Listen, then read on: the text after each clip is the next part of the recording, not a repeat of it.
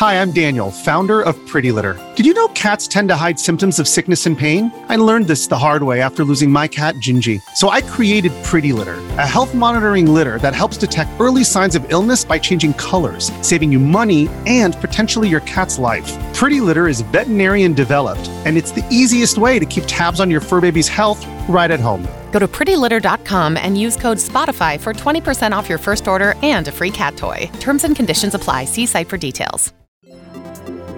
Coming up on today's show, Sony bought Bungie, EA is talking NFTs, and special guest Michelle Morrow is here.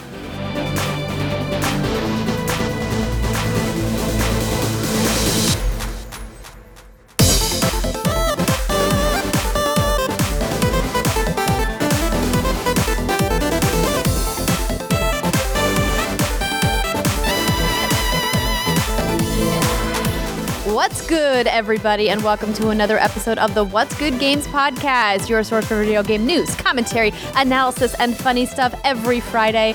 I'm Andrea Renee, joined, as always, by Brittany Brombacher. Hello, Andrea Renee. Hello. How's it going, Britt? Going lovely, seeing your fine face, which I missed so much last week, but Brian was fantastic. He was. You guys chatted Pokemon. Okay. And we are also joined by special guest, actress, and content creator, Michelle Morrow. Hey, what's up? Hello. Hey, guys. Hey, so how's it going? It's been forever. I know. I was telling Brittany how fortunate I felt to run into you at the Arcane premiere, where I also ran into Jackie Jing, who was on the show just a couple weeks ago. And I was like, I can't believe we haven't had Michelle on the show yet. We got to get Michelle on the show. So I'm so glad that you are here, and we're going to have so much to talk about. There's a lot of news this week. You caught a good week, yeah. Jeez, gaming news. We're not going to be twiddling our thumbs, that's for sure. Yeah. No, that's for sure. And for everyone who maybe is like, oh my gosh, that girl, Michelle, she looks familiar. Maybe you saw Michelle hosting BlizzCon. Maybe you saw her doing some cool YouTube projects like Good Game, or, a whole host of other really cool media things or projects.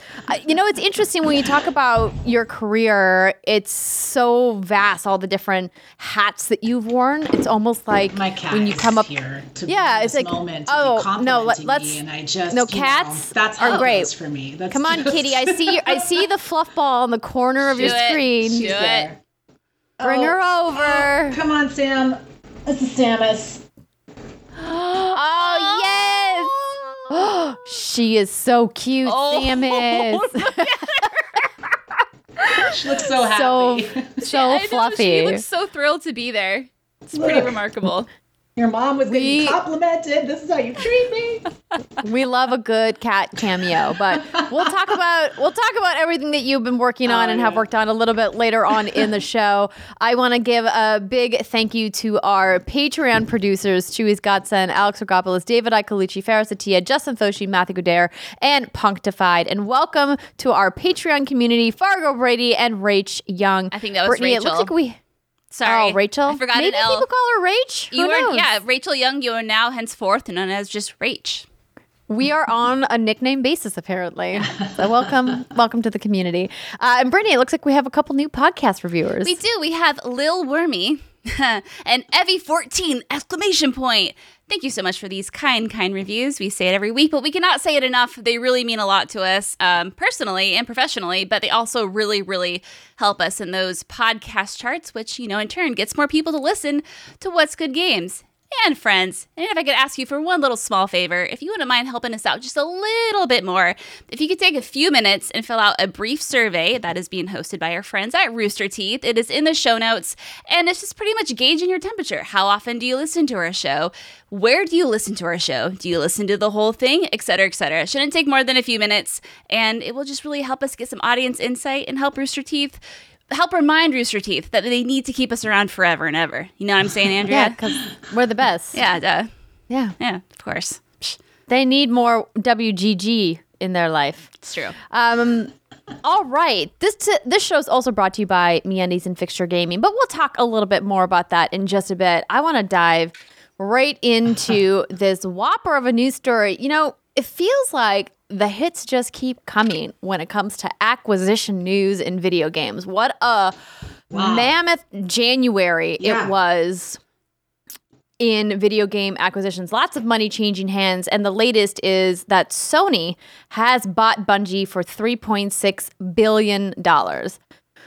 I tweeted that I did not see this coming, knowing that Bungie had quite a long road to becoming an independent studio. But hey, you know, this one is an interesting one. So over on gamesindustry.biz, they wrote that after the deal closes, Bungie will be an independent subsidiary of Sony Interactive Entertainment, run by a board of directors consisting of the current CEO and chairman, Pete Parsons, and the rest of the studio's current management team.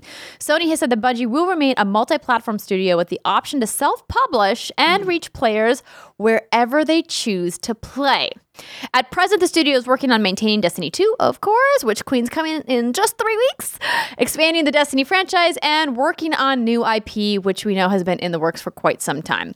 So there's some quotes in this story from Jim Ryan, of course, talking about Bungie and PlayStation DNA and their partnership throughout Destiny.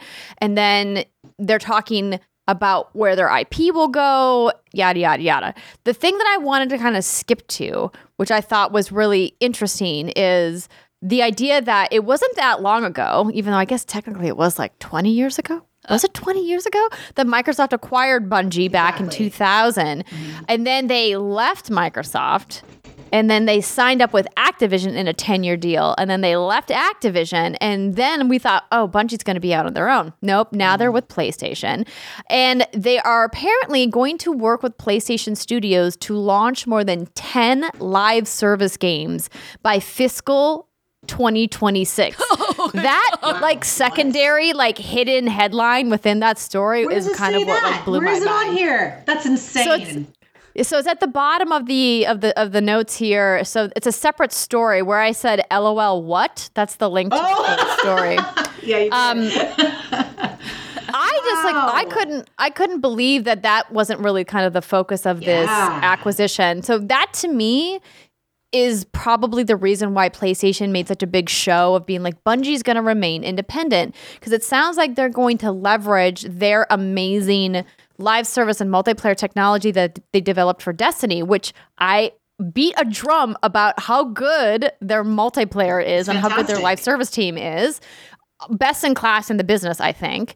And PlayStation doesn't really have that for any of their first-party teams. So that's clearly why they made this deal and allowed Bungie to retain their independence. What I love about this Eurogamer story that talks more about this 10 live service games deal is they kind of hypothesize about like, what could these 10 games be coming by March 2026, which is not that far away. It's 4 years away.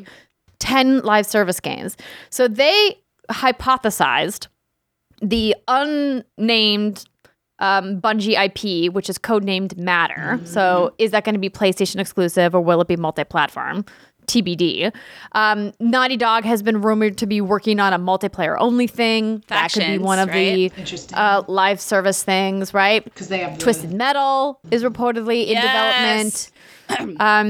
Right. So, and then Guerrilla has some online stuff going on because they've been hiring for online development roles. And then they also theorize also Sucker Punch and Insomniac. Right. Mm-hmm. Yeah. So those two teams really haven't done live service at all. Right.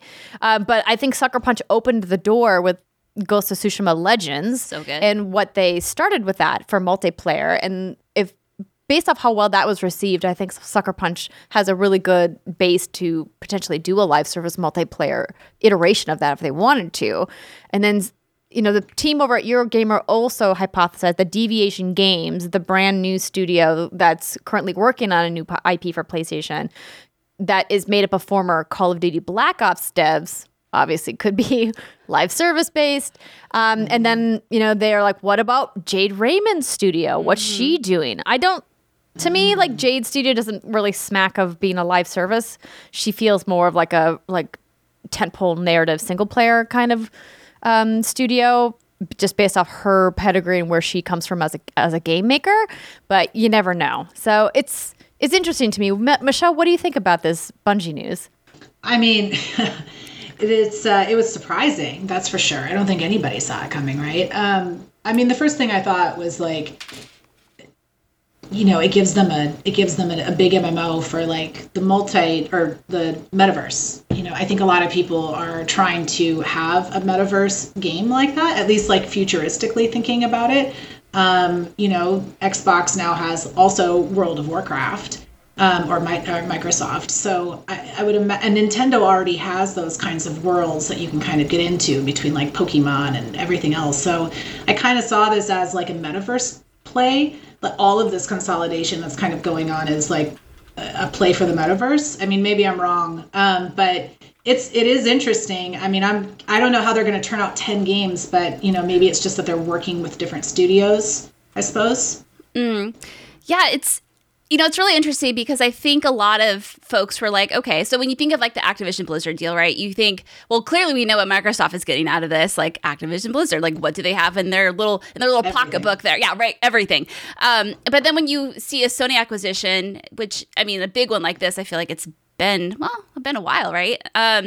It's like, okay, cool, like what are they getting? And then it comes out that Bungie is going to continue to independently publish. It's like, well, what was the point of that? But like Andrea said, you know, you get that immense treasure trove of knowledge that they have, and now Bungie is just an in-house like consultant in a way of speaking. And so if they do have these games coming out, who better than to make these games for you or tell you what works and what doesn't? Like, I think they are the best at what they do in terms of like online multiplayer and nailing out a live service game, because they've had years and years to try to perfect that craft, and I think they almost have.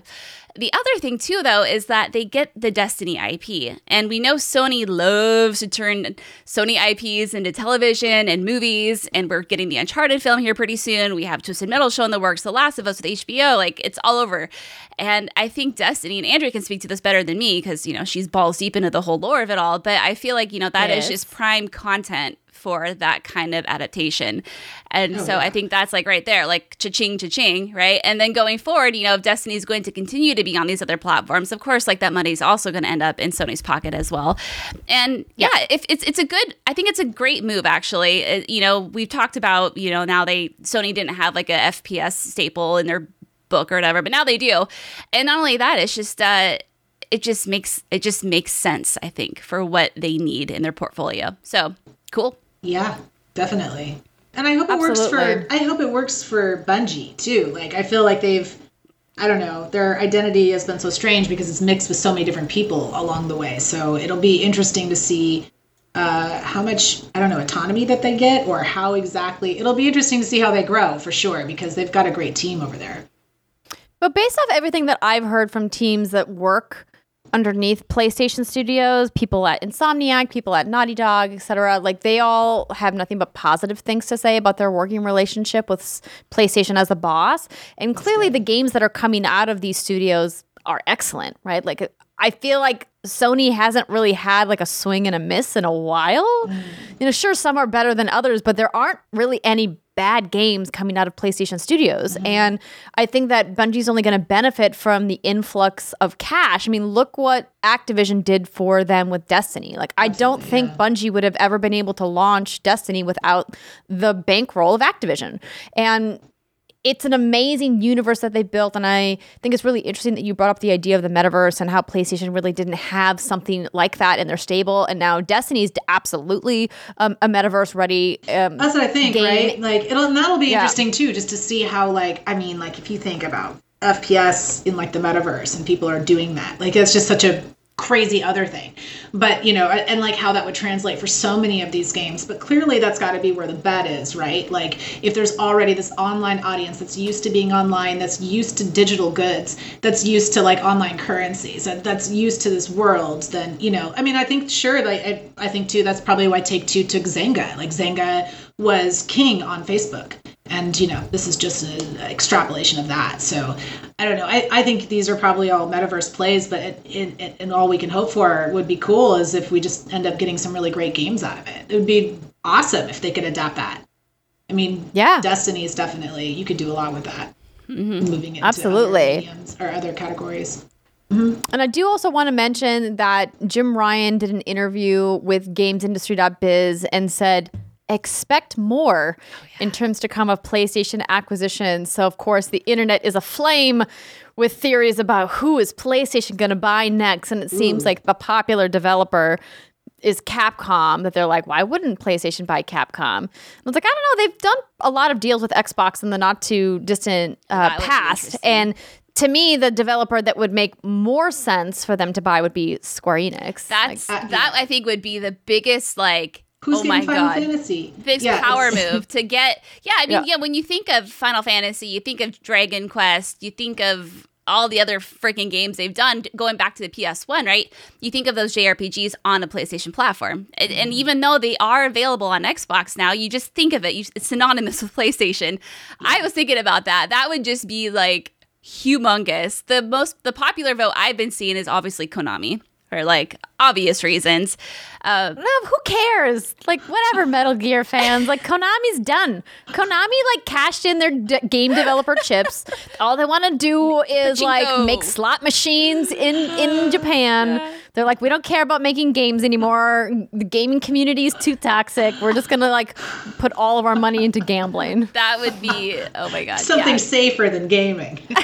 Something safer than word to that. I mean, Capcom would be so interesting though, because when you do think of Resident Evil, you do think of the little exclusives that PlayStation got, especially when you think about Village, right? They got the time demo, for example, and other stuff like that. So, that would, oh man, I wonder how much more difficult it is to acquire a Japanese studio.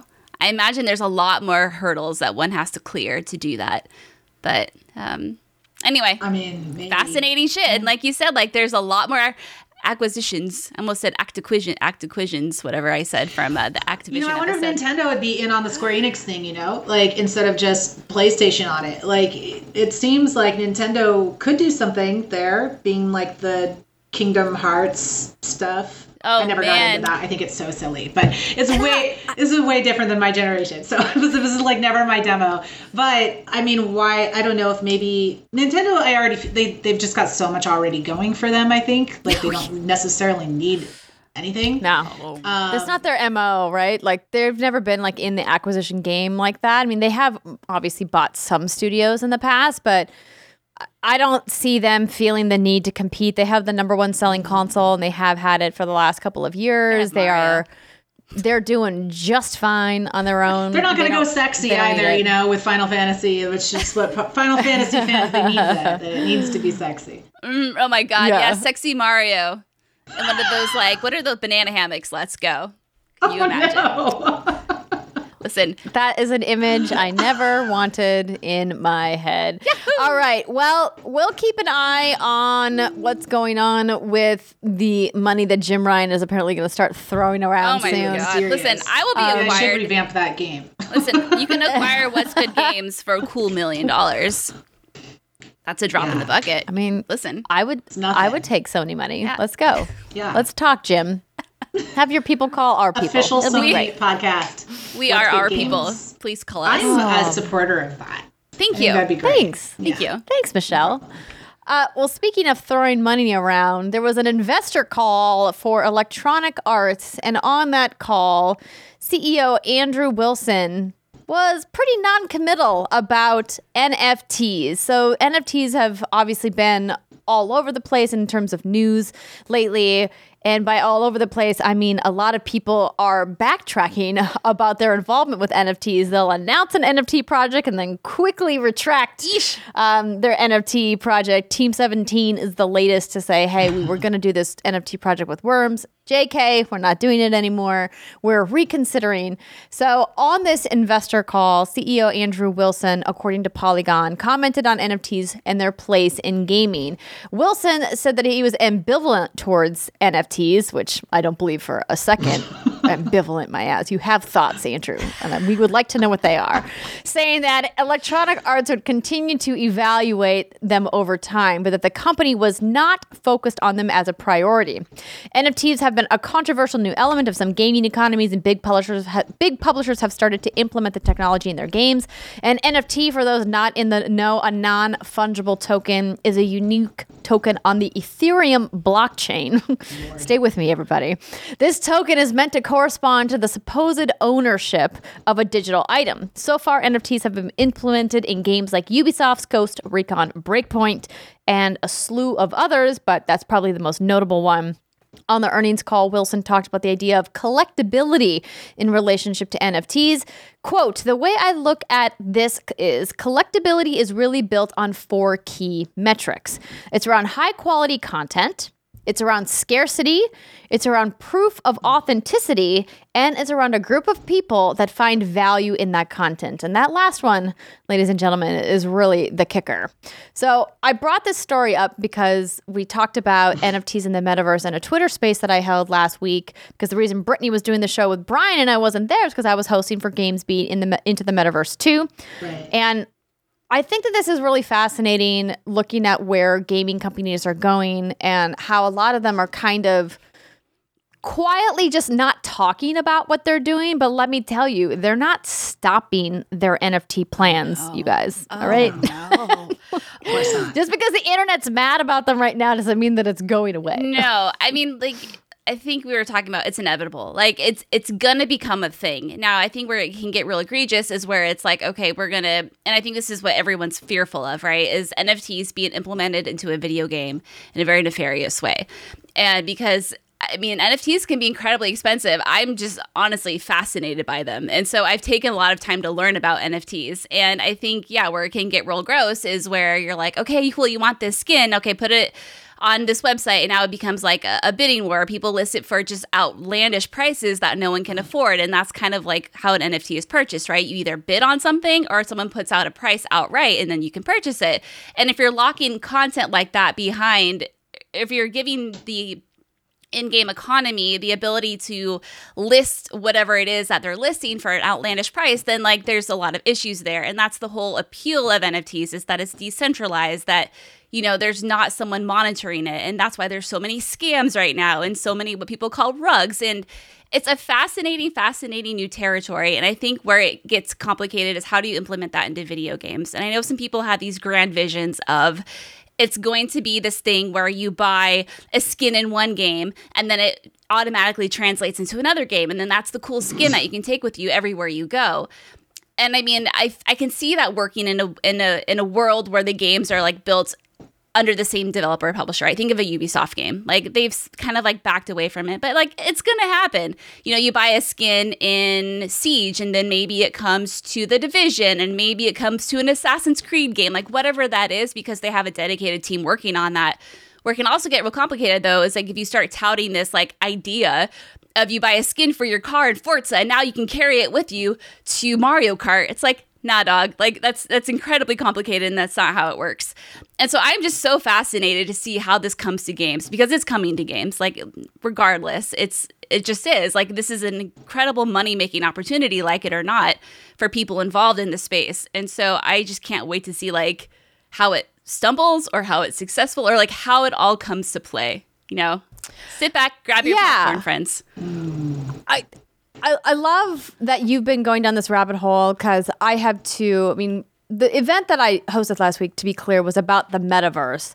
And NFTs are just part of that conversation, sure, but it wasn't specifically about NFTs. And like, I want to call out this story in particular and why I think Andrew Wilson and EA are like, we're not committed to NFTs. And I think it has a lot more to do with the potential trouble they could get into with regulatory government groups, because it was not that long ago that they got into a whole bunch of trouble about microtransactions and gambling.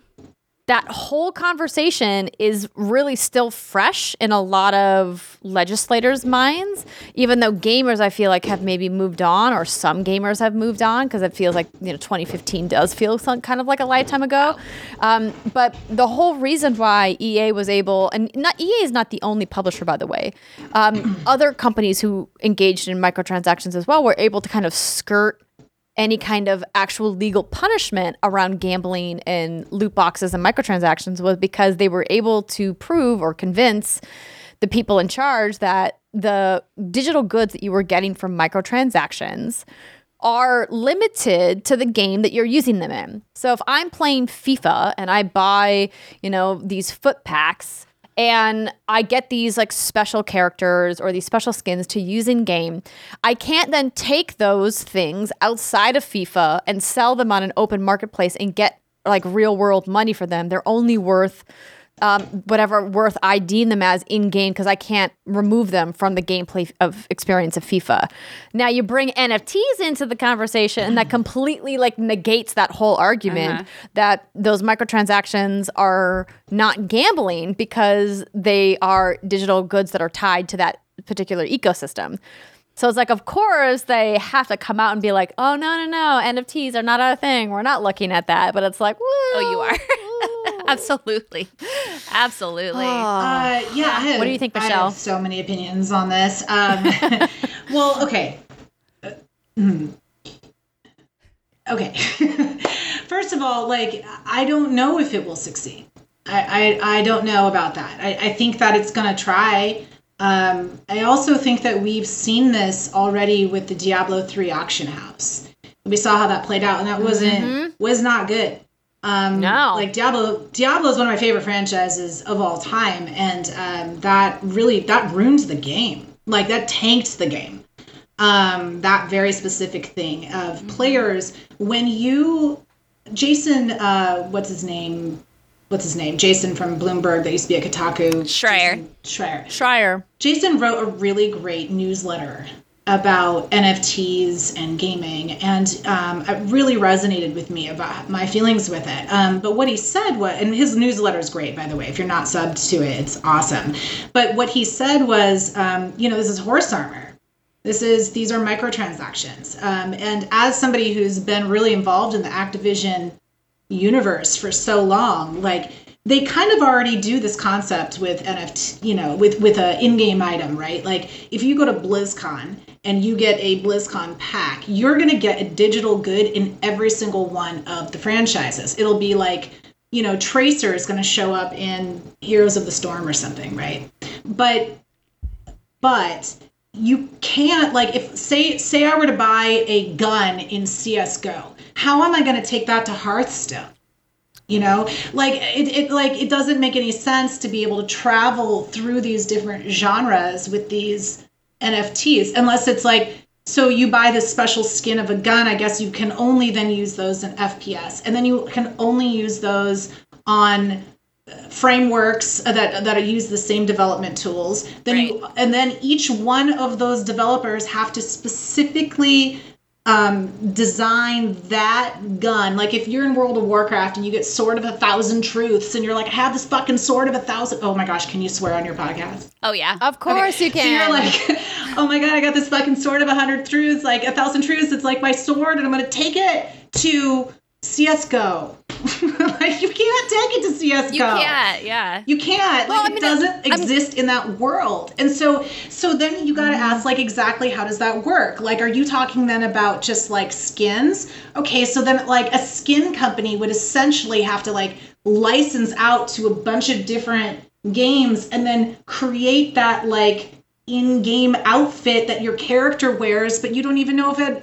A game that you play has a character that even wears an outfit. So how does that translate into that game? Or maybe you don't get it because you don't have a first person, avatar in that game. I kind of see how it works for something like the metaverse, where you have if this is going to happen, God fucking help us. But if you are you have it and you're I'm going to hang this awesome digital art. Look at my cool bored ape. It's so awesome. And you hang it You know, look how beautiful it would look right there instead of that. Like, it would be beautiful. Like, if this was your, like, room and you got to, like, decorate it and, like, make it dope, like, yeah, okay, I guess I can kind of see how, like, digital artwork could work if it were actually a system that could be trusted where artists aren't getting fucked over. But right now, they're getting, like, massively fucked over. There's just an article that came out, 80% of NFTs coming out on OpenSea that use their free tool are fraud. And just today, 80,000. Wait, did you say 80%? I did say 80% of. Like 80. 0%. Wow. It's a lot. And then also, Brittany, what you were talking about with, like, how crazy, like, expensive they get, right? Like, because they do. Because you're like, how is this ape selling for? Like, someone, like, drew that in 10 seconds. Like, what is happening? So what's happening is, because crypto is all this anonymous thing, is somebody makes this NFT and they're like, I'm going to sell it. Like, say it's me. I'm like, I'm going to sell this ape. And I put it online. Well, then I can then go and buy it myself and be like, I'm going to pay $30,000 or whatever that is in crypto. I'm going to pay, 10 crypto, 10 Bitcoin, 10 ETH, whatever you pay for this thing. And then I can be like, oh my God, look how much it sold for. That's unbelievable. And then nobody knows though that I'm the one who inflated the price. And so now it sells because like it's becoming this like art collector thing, but it's people inflating the price along the way themselves. It's a scam. It's a pyramid scam. And the people making the most money are really rich people. It's, a lot of people will argue it's about like generational wealth and like, I think it's an asset class. And if you have money and you want to play in it, like go for it. It's terrible for the environment. And I think what Jason said in his newsletter that will really resonate with gamers is he's like, the moment you take out the meaning of a game, which is like entertainment and to have fun, and you make it about making money, it's a gambling game now, and you see what even happened with Valve, which with the whole like Counter-Strike, right? And the Washington the State Gambling Commission came after them and was like, no, and they got in a bunch of trouble for that. Like, I don't know. I'll get off my soapbox, but I'm just saying, I think it's just I think you're right that it is going to happen. I just don't know exactly how it's going to happen. It's not going to happen how people think it's going to happen right now. Like, a lot of people who like give me the NFT talk are people who are not gamers. And it's a great idea. It would be lovely to have, my celestial steed in every game that I ride in World of Warcraft. Or if Mark Zuckerberg can figure out how I can fly on that thing, we're good. Then I will be able to justify spending $20 on that. I can't understand how people spend like $55,000 on one of these ape portraits when I feel bad about spending $20 on a, New Year mount. No, I'm glad that you got on your soapbox about it because this is why people are upset and heated about it, right? Right. Like, there's a lot of concerns about them, and you just, touched on just a couple of them, and it goes really deep. And what I thought was interesting about the chat that I had with Dean Takahashi and Jeff Grubb, Mike Minotti, and Rachel Kaiser from the GameSuite team, along with Khalif, who was co-hosting the GameSuite event with me, was, Dean and Jeff kind of talked about the two different sides of NFTs and the metaverse and why it can be good and why it can be, more importantly, why it can be very, very bad. Because I think Dean kind of came at it from this idea of, hey, like the whole idea of NFTs and creating a metaverse stemmed originally from this kind of like grassroots internet hacker culture of let's make a safe space for people away from big tech who does nothing but steal your data and then sell you like a commodity on the open market to the highest bidder, and you're nothing but the value of your data to these people, and you have no privacy, and they are not to be trusted. Let's make a safe space in the metaverse. And let's create this thing called blockchain where it's decentralized and you don't have to play by their rules anymore, and it's going to be great. Until big tech was like, oh, is there money to be made here? Do you guys think that you can make Web3 without us? And I think that's where, Jeff's argument really came in, and he was like, like the idea of Web3 was solid. But in practice, you can't escape the Sauron gaze of Facebook. That's hilarious. It totally is. I mean, Facebook is spending like probably I think Dean said $10 billion to really launch their Meta brand. I mean, they renamed the company Meta and are hiring 10,000 people to launch this metaverse Horizon or whatever. And it's I think that's what's really scary to people is that the idea of it is intriguing, and in a perfect world would be great, but clearly the execution is really where people have their issues right now. It's just interesting. It's just a fascinating wild west, because the NFT space in Meta is just so early. It's so early right now, and you do read stories of artists putting their stuff on like OpenSea. And it's their own work. And they're like, I just made so much money off of this. And it builds this really healthy community of people who like are supporting this artist and can support them and get behind them. And now they're part of like this exclusive fan club, right? And I think, if an artist wants to come out and be like, here's like 15 things I hand drew, and like, this is a thing I did, and you want to buy it and support it, and your community loves it, cool. Like, you're making money off of your art. Like, more power to you. But it does get interesting because it is so early that you do see so many scams. And Michelle, you're talking about the price of Bored Apes. And I think right now the base price of a Bored Ape is like $270,000. Lol, everyone who fucking did that. Everyone who bought that, oh God. Okay, cool. This is like Ed Hardy. Like, what's happening too is that people are getting you're going to laugh when I say this, but they're getting scammed because they're selling for prices. They're selling for maybe like $30,000, $50,000 because there's so many exploits in the OpenSea system right now because it's still so early. So you see people selling their apes. Actually, they're being stolen, air quotes here, for like $40,000, $50,000 when they could essentially turn around and sell them for like an additional $200,000. Wow. So it's still so early. So it is going to be interesting when you do get, like you said, Andrea, like the big Facebooks and whoever else is going to be in here. Are they going to decentralize, or what am I trying to say? It's decentralized, but are they going to centralize it, right? What impact is it going to have? It defeats the entire purpose, though, So what's going to happen? It defeats the purpose. Like, just even today, there was a company called Wormhole, and somebody hacked in and stole $300 million, guys. Yeah. 300 million crypto. Like, it's like a... It's Ethereum. EDF.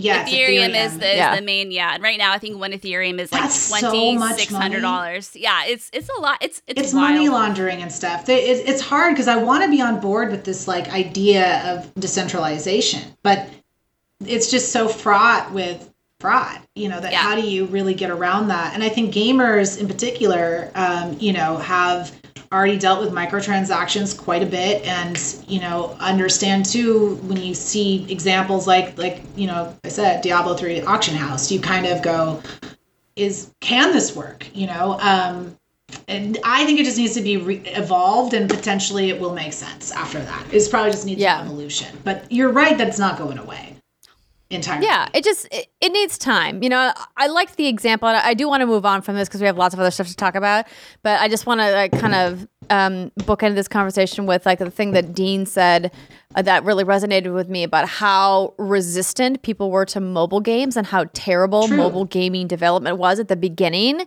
because it was not done by a lot of the established players in the space. And in his opinion, he kind of sees like NFTs and the metaverse there right now, that it's really kind of icky and gross right now because we're right at the beginning of it. And so you're getting a lot of people who are taking advantage of the system and, are bad actors. But that once the more established companies with good reputations get involved, that we could potentially see like the actual promise of what the NFTs and metaverse could do for good realized. But who knows how long it's going to take to get that, how many people are going to be kind of collateral damage along the way. Totally. So if you guys want to listen to that whole talk, it's available on my Twitter page. I recorded it as a Twitter space. You just go to my timeline and you can find the recording there. But I do want to get to just a couple of quick news items before we move on to our next segment. But before we do that, I want to let you know that this episode of What's Good Games is brought to you by MeUndies. Is someone you love in a relationship with somebody who tells the same joke over and over? Or are they with somebody who has the audacity to starfish the bed? Oh, that's me. Now be honest, is this somebody you? Relationships are not perfect. That's why MeUndies is celebrating our imperfectly perfect matches with their new Valentine's Day collection. We've talked about it so many times on this show. MeUndies is just the best. Andrea busted out my unicorn onesie that I used to wear all the time at your house, the purple one. Yes. Do you remember when you used to see me in person? And I used to like wear, I was going to say I used to wear clothes in front of you, but I've always worn clothes in front of you. Anyway, I'm sure the image of me in my beautiful purple unicorn onesie stands out in your mind because I wore it all the time. It was always my go-to whenever I crashed at Andrea and John's house. And it was just like, it was my go-to. And I miss onesies and I miss slumber parties with you. Super duper comfortable. I've had it for now like 4 years. Tip-top condition. Cannot recommend the onesies enough. But anyway, going back to underwear. Are you gifting underwear for Valentine's Day? Oh, groundbreaking. But gifting matching underwear for you and your significant other? Now we're talking. Express your one-of-a-kind relationship when you match your bottom half to your better half in fun limited edition prints. If you're single, mingle in matching pairs with your friends or fam. You can even get dog hoodies or buddy bands to match your four-legged BFF. Oh my God. Be sure to check out all of MeUndies' super cute and super soft undies, socks, bralettes, loungewear, and more available in sizes extra small to 4XL. MeUndies has a great offer for our listeners. For a limited time only, get 25% off of your first order of matching pairs for Valentine's Day. And as a first-time purchaser, you can also get 15% off of you can get 15% off and free shipping right to your door. To get 25% off of matching pairs, 15% off of your first order, free shipping, and a 100% satisfaction guarantee, go to MeUndies.com/WGG. That's MeUndies.com/WGG. Now, all I can think about is how I want to see you and Reb in matching. Oh, my God. Could you imagine? Yes, I can. Me too. Oh, amazing. So we just have a couple of quick little in case you missed it. So word on the street, according to Jason Schreier, speaking of the Bloomberg reporter, is that Suicide Squad, the video game, is delayed until 2023. So this has not officially been announced. But generally, if Schreier's got his nose on a story, it's probably going to come true. So that, honestly, I think is a good thing for them. 2022 is loaded with games. And you know what? Take your time. Rocksteady, just take your time. No reason to rush it out. Microsoft's Activision, that's the word, of Activision Blizzard will be reviewed by the FTC. Shocking no one. Obviously. Yeah. I'm so curious if that's going to happen. I think it will. I think what a lot of consultants have said is that they're two different entities. One's like a producer of consoles. One's a publisher of video games. For some reason, they're not the same thing. So it should go through, but you never know. Interesting. Any deal that's worth almost $70 billion is gonna have the government eyes on it to be like, we should probably just take a look at this. Or due diligence, just to make sure. Speaking of money, New York Times has bought puzzle game phenomenon Wordle for a seven-figure sum. Now, I have mixed feelings on this. One is, you know what? Good on that guy who made something for his partner, making some bank, right? Like, good for you, bro. Good for you. On the other hand, I'm like, gosh darn it. You took the good thing and you ruined it, New York Times. Well, what I'm hoping, though, is he was so, like, passionate about leaving it free for everybody and having it be this, like, little thing that maybe that was part of why he sold it, is that they came to him and because he knows that people tried to already buy it from him. So maybe they were like, you know, what if we just do one a day and we leave it free to people? Maybe he's like, okay, for 3 years you have to do that. I don't know. Yeah, hopefully it's awesome in the deal. I did see him say that he's going to try to keep it like that and that he's also working to keep your streaks and whatnot. Yeah, which is great. I have never played Wordle, but I have played Loodle. That's from Gary Whitta and his wife. I'm rather good at it too, surprising no one.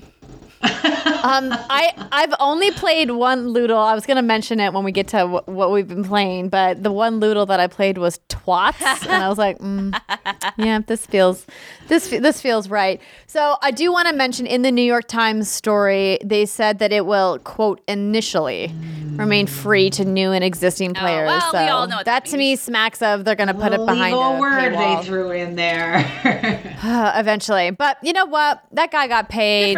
Good for him. Absolutely. We stand. Yeah. We stand. Exactly. And lastly, Britt, you added this one. I did. I thought this was kind of fun. It Takes Two is getting a TV and film adaptation. So this comes from IGN. The writers of 2020's Sonic the Hedgehog movie adaptation, Pat Casey and Josh Miller, are attached to write the It Takes Two adaptation for television. Right now, there is no studio or network on board with the project, but reports say that that's because of a multi-party bidding war for the rights. Hey! Ooh. Good for them. Yeah, that's awesome. I mean, hey. I liked Sonic. I thought it was really well done. I mean, obviously a little hokey, but I think for video game movies, it was pretty good. Yeah. I think this is really cool. I'm always a fan of them, you know? Like, I'd rather have video game movies than not have them, and that was fun. Same. I'm with you. I think the key here, friends, is expectations. You know what? Did I go into Resident Evil Welcome to Raccoon City think I'm going to get the next blockbuster Resident Evil iteration? Absolutely not. But let me tell you, I brought like 5 minis with me into that theater. I finished every single one, and I had a damn good time. Yes! It was so fun. Good for you, Britt. Amazing. Mama needs a break to enjoy some minis in a dark room. Oh, absolutely. You know? Absolutely. Yeah. Just like watching some people getting eat by zombies, you know, getting a little tipsy. Absolutely. Living the life. Sounds great. Mm-hmm. All right. Well, on that note, we're going to move into our next segment. When we come back, we're going to talk about what we've been playing. Stick with us. We'll be right back.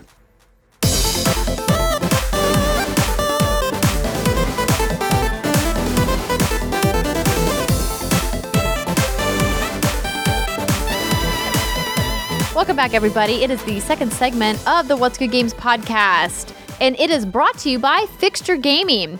Is Pokemon Legends of Arceus consuming every waking moment of your life? Well, you can catch all those pocket monsters with ease with the perfect Nintendo Switch accessory, the Fixture S1. The Fixture S1 was created by gamers for gamers who love their Nintendo Switch and their Pro Controller but want to be able to play on the go. This original patented design connects the Nintendo Switch to the Pro Controller for comfortable, precise, portable play, offering a great alternative to the Joy-Cons. Fixture S1's patented two-axis design provides stability and balance in any playing position for optimal comfort and gaming performance. Snap your Pro Controller into the Fixture S1 for handheld play or use it as a stand in tabletop mode. In either mode, you can charge the Switch and its Pro Controller at the same time using the Fixture S1's thoughtful design that routes the power cords out the back so they never interfere with play. Now, here at What's Good Games, we've partnered with the team at Fixture Gaming to give away a custom What's Good Games Fixture S1 that you guys can win by going to our Twitter page at @whatsgood_games and replying to our Fixture Gaming tweet. It's a really cool design, and if you've had your eye on the Fixture since we've started talking about it on the show, now is your time to get one for free by entering to win our Fixture Gaming giveaway. All the details will be on the tweet, so be sure to go to @whatsgood_games. And if you want to check out getting a Fixture S1 for yourself, you can learn more by heading to fixturegaming.com, where you can get $5 off your purchase with code WGG at checkout, or visit Fixture Gaming's Amazon page by clicking our link in the show notes. That's fixturegaming.com, where code WGG gets you $5 off of your purchase, or use our link in the show notes to visit their page on Amazon. Brittany and Michelle, wow, what a show it's been so far. You know, we've been having shows a little bit on the shorter side because Brittany and I haven't been playing as many games, but now we are getting into like thick release season for Q1. And this week is no exception. So do you guys just want to start with Pokemon before we get into the new stuff? Or you want to wait and talk Pokemon later? Yeah. What do you want, Brittany? It's up to you. No, baby girl. I am going to try. Okay, here's the thing. I'm wearing a Pokemon shirt. Andrea, can you please pant my full hair? Yeah, I got you. Mm-hmm. I got my Pokemon shirt. I got my Magikarp art here. You can't see. You can kind of see it over there. I got my Pokemon shrine. My name is Brittany Brombacher, and I love Pokemon. But so far, I do not love Pokemon Arceus. No. Dun, dun, dun. Michelle, I think you enjoyed this game, so I'm really excited to hear your thoughts I will. Yeah, no. Here's the thing. I will fully admit I am a jaded ass fan. I have never been so angry while playing a game. I literally had to I was walking and playing Pokemon Arceus, whatever the fuck you want to call it. I had to get off of my treadmill and stop and take a shot of whiskey. And I'm not lying to you. The reason is I am playing some video games right now that is very successful, but they are nowhere near as successful as Pokemon. Do they generate billions of dollars every year? No. Does Pokemon? Yes. There's absolutely no excuse why this game looks like it's something out of the 90s, why the animations are still crap, while as you're walking, the textures are just like popping in. I know I'm angry right now, and I told myself I wouldn't get too angry. I think Pokemon is, as a franchise, I love it. I think it's so fun. It has that core gameplay that hooks me. But it's so hard to be playing certain games, and then you go into Pokemon Arceus, and you're like, why? Why is this game that has like literally like endless funding potential, why does it look like it's something straight out of like the early 2000s? And sorry, why does it play like something like almost out of the early 2000s? As fun as I'm sure it's going to get, because I'm admittedly still like 4 hours in, still just kind of getting out of the tutorial. Why? Like, there's literally like no excuse for it. And as fun as it is, I'm just so disappointed right now because it's... and here's it. I've been where you are. I know how you feel. Here's the scoop: is I know I'm gonna have a lot of fun with this game. I know I'm absolutely gonna have a blast with it, and I know it could very well, if I can set my own shit aside, it could become like one of my favorite Pokemon games because of the new innovations they're making. But just from a technical perspective, it is infuriating. It is literally infuriating that there has not been more resources pumped into this. That they're not taking the time to turn this into the Pokemon game it could literally be. I am a jaded fan right now, so that's just my initial thoughts. I'm being very self-aware and knowing that I haven't really gotten to the meat and potatoes yet. Oh my God, you're amazing. Just what I'm seeing, I know, it's... Anyway, okay, Andrea, I'm going to pass it to Michelle. First of all, I think it's... I love you. That is so funny. I am like so just... This is amazing. Okay, first of all, The first vibe I got playing it was Breath of the Wild, which was a game that endlessly bored me and put me to sleep all the time. And I hate it.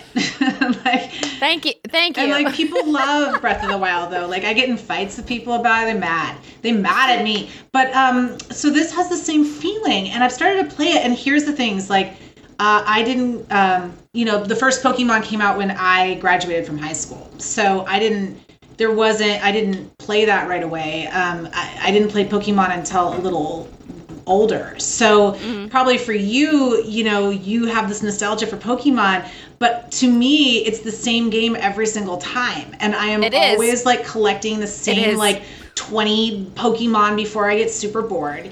And then I give up and I never finish killing Team Rocket or whoever it is this time. And, but I have fun. I play it because it's mindless and I can go to sleep with it and it's fine. But interestingly, I got this game and what I like immediately is like I can run around and I can like feel like I'm in a pet battle. And I like that part a lot. I like that the fights are dynamic.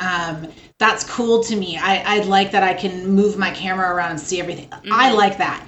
But saying that, I have fallen asleep to it like every single night, like just like Breath of the Wild. So it might be just extremely boring, and you're totally right. But I do appreciate that it's a little less boring, at least for me, because I have no nostalgic attachment to the original. That for me, I'm like, I appreciate the different view. I'm still going to sleep. But, no, that's totally fair. Like, you're right. Like, the formula more or less has remained the same throughout the entire, like, existence of Pokemon. But do you appreciate that at all? Like, do you look at that and you're like, oh, well, that's cool. I can play this differently? Or are you just like, you so did it wrong? And that's why I'm trying to remain, again, self-aware and say, like, you know what? At least Game Freak is doing new stuff. They are making the battles feel a little bit more real-time. Like you said, you can run around now, and you do have like this much more open world that's much more open than the wild areas that were in Pokemon Sword and Shield, and I appreciate that. And I think the writing in this game so far has been the best that I've seen. I've always thought that all NPCs in Pokemon sound the exact same, and I know I'm a Yakuza fangirl, but like the writing in that game, the localization team is just fucking top notch, and they add so many characters to their NPCs. And then you go to a game like Pokemon, and it sounds like everyone is the same person, just in a different body. But in this one, like, I feel like that's improved quite a bit. I do appreciate the steps that have been made. It's just like that bittersweet, like... It's that bittersweet, like, I see what you're trying to do. And this is what Brian said on last week. He said, it's a good step forward. And my counter to that is like, but is it a big enough step forward? And why, just why is the question? Why, period? Like, why is there not being more done? Like, why are you not like cooperating with Monolith? Like, why? And Brian said when he interviewed Game Freak that they said they like to be being a small team. Cool, but like you don't. But why? Why exactly? Why? Why? Well, because why they make so much fucking money. It's like they don't. It's a step, but is it? Is it? Should they go back? Then they.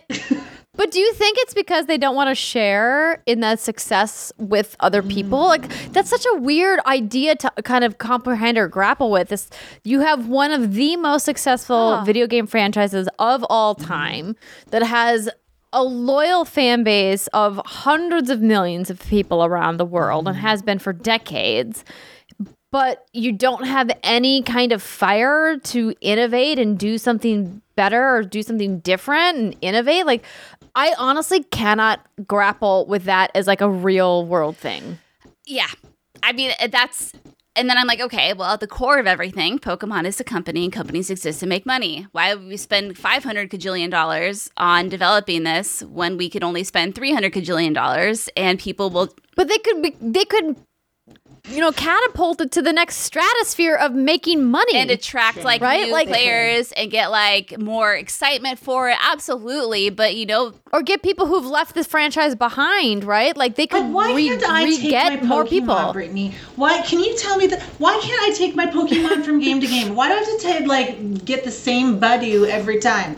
Why can't I take Badoo and move Badoo to each game and have him and don't let him evolve and just let him be my friend and then have Rosalia or whatever as my, you know, like, can I just do that? Like, why do I have to catch the same guys every time? You know, why don't some evolve? And like, why don't they all evolve? And why don't they continue making evolutions? Well, there is the Pokemon Bank. Don't they like money? Oh yeah. Have you used Pokemon Bank? I haven't dabbled in that myself, so I can't really speak to it. But I know that has been a way for you to just traditionally like take your Pokemon with you, whether or not you can actually incorporate into your game. I don't know. I don't know. But and what's the point? It's an NFT then. Pokemon NFTs. Oh my god! If anybody was ripe for NFTs, it's fucking Pokemon.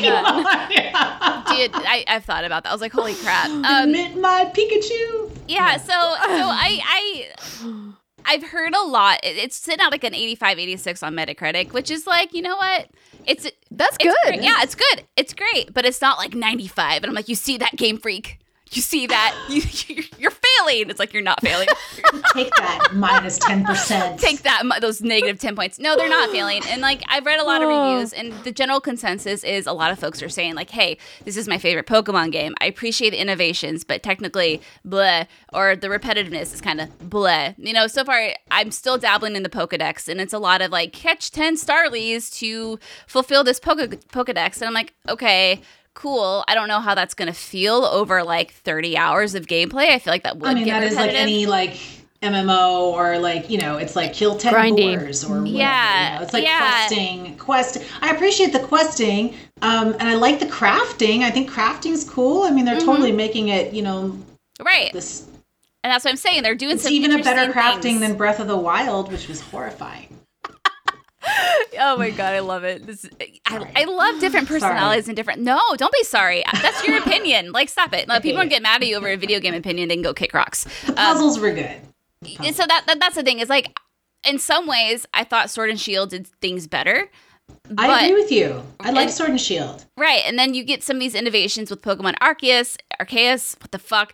And I feel like if you can marry the two, put it on the PlayStation 5 or Xbox Series X, get a team of like, you know, a few more hundred people, then maybe we're talking. But we'll see. So again, I know I've been like angry, but I've been bottling this up for like 4 days now. So get it out, girl. Let it out, girl. So let it out. I almost rage texted Andrea, but I didn't. This is delightful. You can rage text me literally any time of day. I love when people get mad about their favorite franchise. It's one of my favorite things in the world. I'm so glad you like this. That's because we love it so much, and we just see the potential, you know. And anyway, that's all I'm going to say about that. Like my Destiny rants, it's the same thing. Oh, but I've never been so angry. I literally, I could only play for 45 minutes at a time before I get angry, and I rage quit, and I storm out. And Jason's like, "Are you rage quitting?" And I'm like, "Yep, sure am. I'll be back tomorrow for another round." First of all, how cute of a mom are you? Your kid's so lucky. Like, both of you guys. Like, they're going to be like, my mom's a gamer. That's so cool. I mean, Jace's nursery is Pokemon themed. Oh, God, thank you. That's another. I love this fucking series so much. It means so much to me, but God damn. I love that. You're so cute. Oh, my God. Anyway, I'm going to angrily sip my water now. Okay, well, angrily sip your water, because I can talk about being mad about another game that just came out. Well, I guess technically it hasn't come out by the time we're recording this show, but the embargo is up for Dying Light 2. So this is a game from Techland, the people who made their claim to fame with Dead Island, and then, you know, decided to cut ties with that IP and started Dying Light. And the first Dying Light, I think by the time they patched it and added more content, became like a pretty decent game. And there's a lot of fans who really loved that game. And I think a lot of what Techland was creating with the open world parkour system and the day and night cycle of the action combat that is the zombie thriller Dying Light, you know, it should be lauded. And we looked at Dying Light back when we did, oh my gosh, E3 2019, the last E3. Is that the last E3 of all time? That's crazy. Maybe. Yeah. We don't know. We don't know. It might be the last one. I had said that I was very impressed by what I saw, but that I thought that it was very ambitious. And we were going to have to wait and see how Techland was going to let it all play out. And now they've been putting out a lot of these like Dying Light, like, broadcasts on their YouTube channel, kind of deep diving into systems and things like that. And so I was really interested to see like how it was all going to play out. And, you know, we're going to obviously hear from Brittany, who's played a lot more than I have. I just kind of got stuck because when I booted this game up, I literally just kind of stared at the menus for a second when I booted it up, and I was like, it doesn't really look like this, does it? Like, it doesn't, it looks, this looks really old. It looks bad. The graphics look bad. The fonts look bad. I was like, what's wrong? And I honestly was like, I had to like double take. And I was like, is this really the menu system? Checked accessibility settings. There's like virtually none, by the way, which I was really disappointed at. And I was trying to look for different ways to tweak the game. There's really like, there wasn't a whole lot. And I just kind of was like, okay, I'm going to try to fight through this like instant like, whoa, what's happening with the way this game looks? Because when you boot up a game in the year 2022 on an Xbox Series X or a PlayStation 5, not to mention if you're booting it up on your PC, you kind of expect it to look a certain way if it's a AAA open world game. And so I was really taken aback. And so I started the game. The first like quest, like the opening like tutorial quest was about like going to like smack some beehives and get some honey and chamomile. Yeah. And I'm like, what's happening? What is this game? What's going on? Yeah. I was really put off. I'm not going to. By the chamomile? Not even going to mince words. I think it was more about like the game, the onboarding systems for the game just felt a little lacking. And I was just like really kind of confused about like why Techland coming straight. I mean, because this is like a direct sequel to what happens in Dying Light, right? Brittany, do you know exactly like how much time has passed? It's like 6 months or something? I think it's 6 months, yeah. It's 6 months after the events of Dying Light. And there's a canon ending to that game, and like, fuck it, like whatever shit I think is destroyed in that game. I'm pretty sure that's what happened. And so this takes 6 months. And I 100% agree with Andrea here. Dying Light 2's opening is probably one of the weakest openings I've ever seen in a game. Like, and I'm not, I know I just got real bad at Pokemon, so this isn't me carrying my emotion over. Like, you know, Jason also got a review code because he and I were going to play co-op together, but co-op wasn't available, sadly. So I've talked with him about his thoughts of this game as well.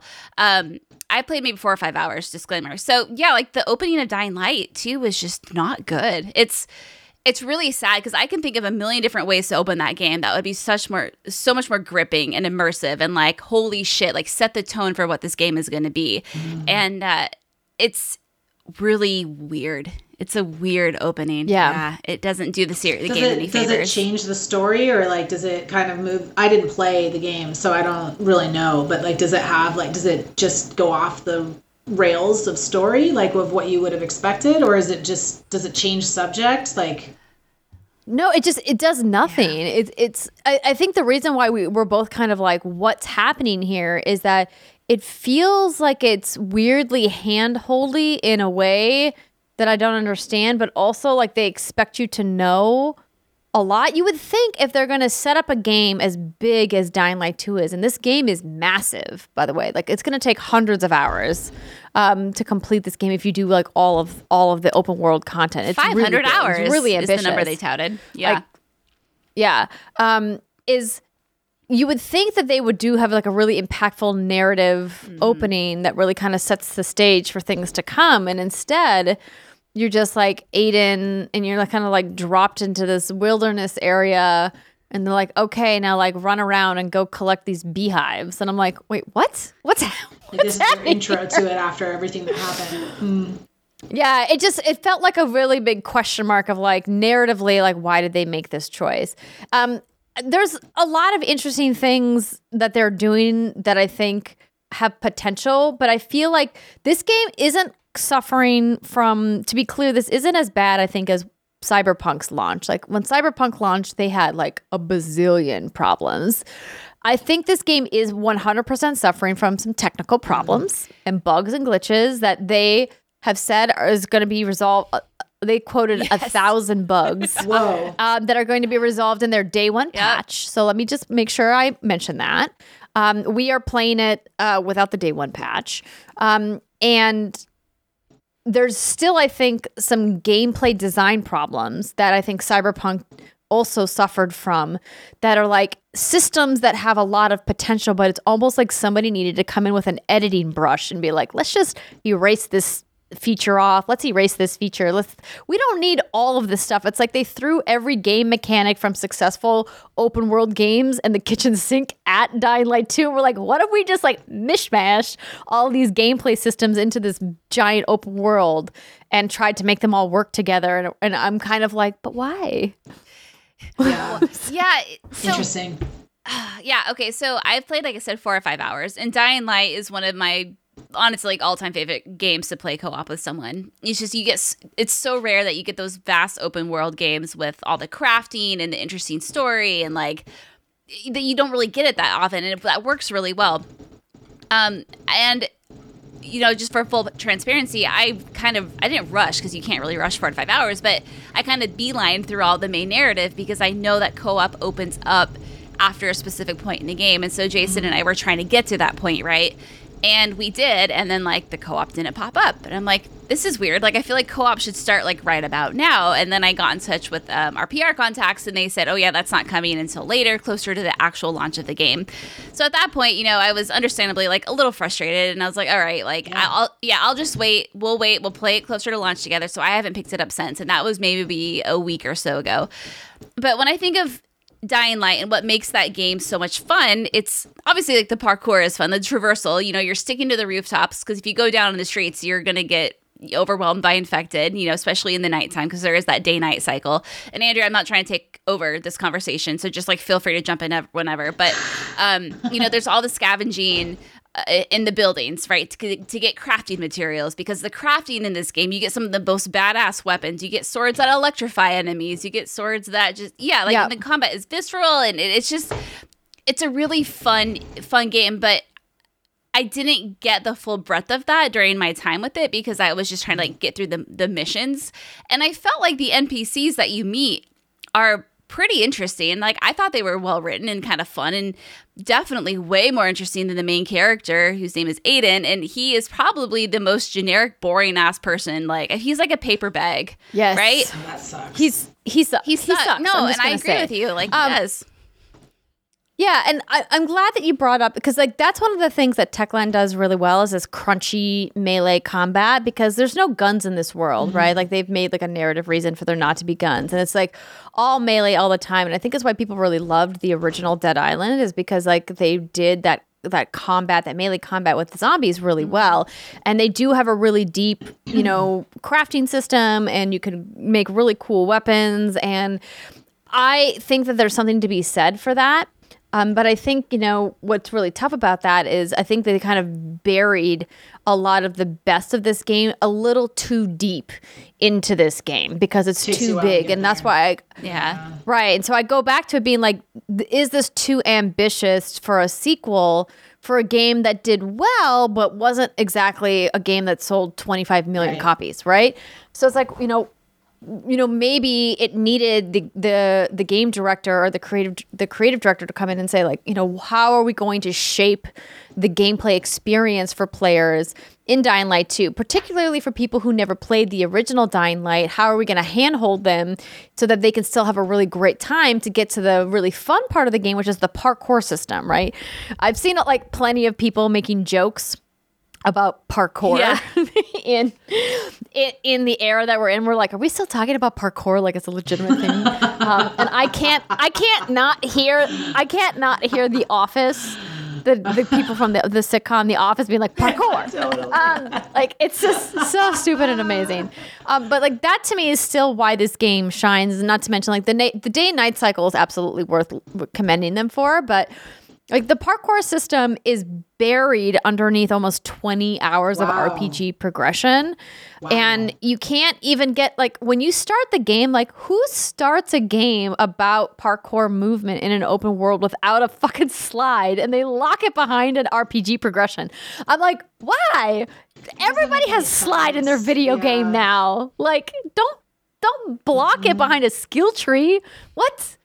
And so I think that there's a lot of potential with this game to be really amazing, but I think they kind of shot themselves in the foot a little bit with some of the choices that they made with how the game unfolds. And that's kind of a bummer, because this clearly is an amazing amount of work that the team put in.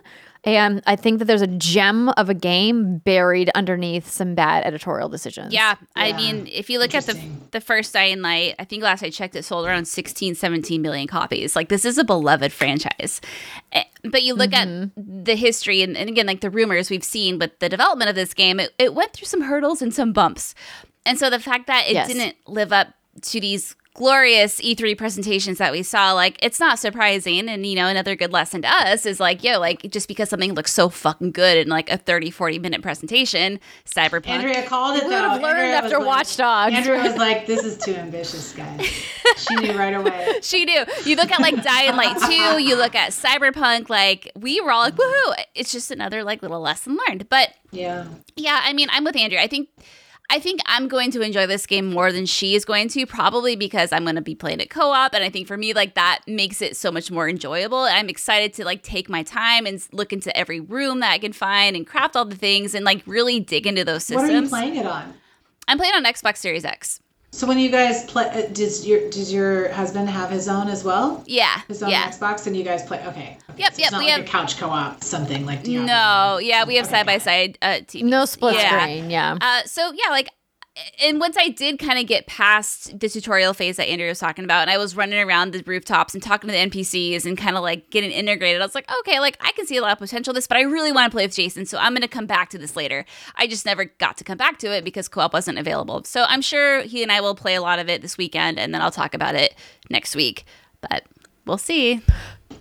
Brittany, before we kind of wrap this up, and just to be clear, everybody, I'm not saying this game isn't going to be a really fun game. I have a feeling that this game is going to be very similar to Days Gone, in the sense that the early critical reception was very mixed, with a lot of people being like, this game feels like it's a little like, there's some bad decisions, it's unfinished, some of the gameplay systems are kind of half-baked.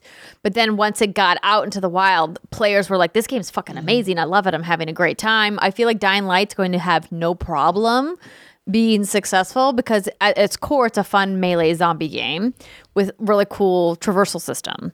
That said, Brittany, I feel like I'm a little delusional when I look at this game and think that it looks like straight from like Xbox 360, which is why I mentioned that Eurogamer review on Twitter when they were like, this looks like an Xbox 360 game. I was like, thank God it's not just me. No. There's something definitely a little off about it. There are moments when I'm looking at an NPC and I'm like, you look really good. Or if I'm like looking and the sun is hitting a building just right, I'm like, this looks really good.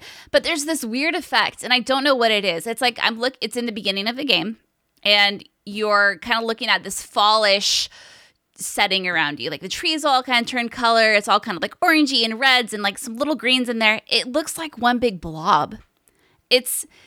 It's weird. Like I'm staring at it and I'm like, at a glance, I can't tell really. It's textures. There's no textures on the grass. The lighting is all wrong. You can't play in the hierarchy. The shading. Yeah. Like I honestly I booted it up and I was like, in a world where games like Assassin's Creed Valhalla exist, Horizon Zero Dawn exists, big open world games that have amazing art, games like, I mean, Ghost of Tsushima is a beautiful game that came out on PS4, right? Like last generation, and this game's in 2022, and I booted it up and I was like, how does this game look like this? And to me, it almost smacks of decided to use engine resources, right? Because Techland's whole thing was they rebuilt their engine and did a new engine for this game. And they wanted to really push the boundaries again, maybe over ambitiously, of what they were doing in this game. And I think they're using, just my personal theory is they're using too many engine resources to run gameplay systems and not enough to run artwork. And so I'm like, well, maybe that's it. I don't know. It's hard to say. Yeah, you're right. It's disappointing though, because even next to games that are 4 or 5 years old or older, they've got to know, they got to look at that and be like, maybe they had to set a deadline, and I don't know, but that seems like a. I don't want to be too critical of. I see what Andrea's saying. It's not well, why did they put this out? I think the game is still going to be a lot of fun. I just think when you look at a studio's strengths and weaknesses, I don't know if this studio's particular strength comes into the resolutions. And there is a high res mode that probably would look a lot better. I was playing on performance, but yeah, it just the environment just wasn't distinct enough. You kind of had to look around, and be what am I looking at here? Okay, that's grass. Okay, that's a river. Okay, that's a little riverbank, and that's a tree over there or whatever.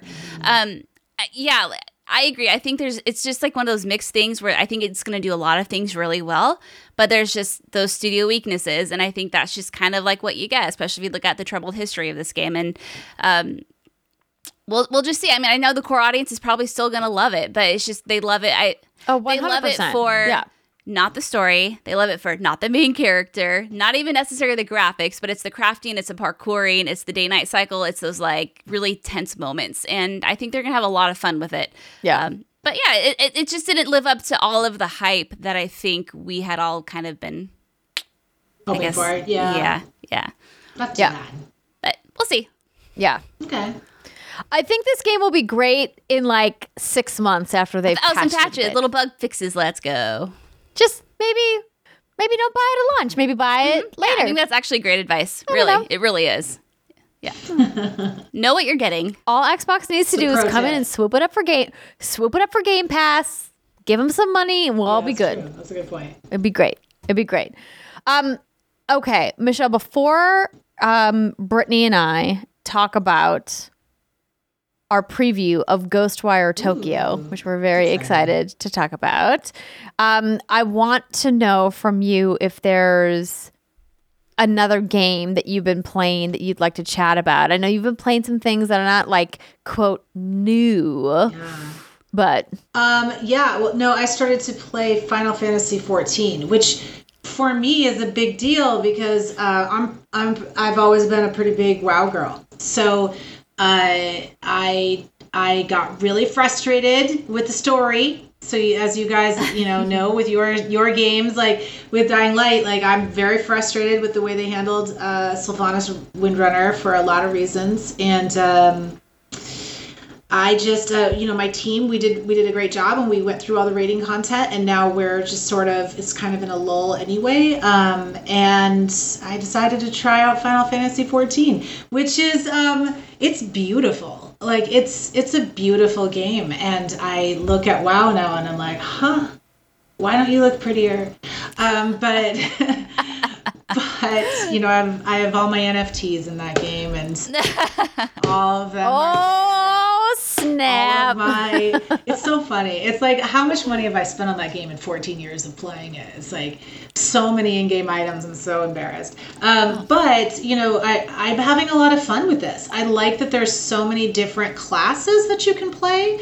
And somebody, like they call it, you know, jobs, I guess. I like that you can have one character, and that one character can be all the classes, instead of in like World of Warcraft where like I have an attachment to my main character and I always only level her and raid with her. Mm-hmm. But I like to try out other classes. It would be cool if that main character of mine could just do other classes, which is what they have in Final Fantasy 14. So you can like have your one character and be like, I want to be a tank now, or never mind, I want to be a healer. And you don't have to just be a paladin for that. Like you can do other things.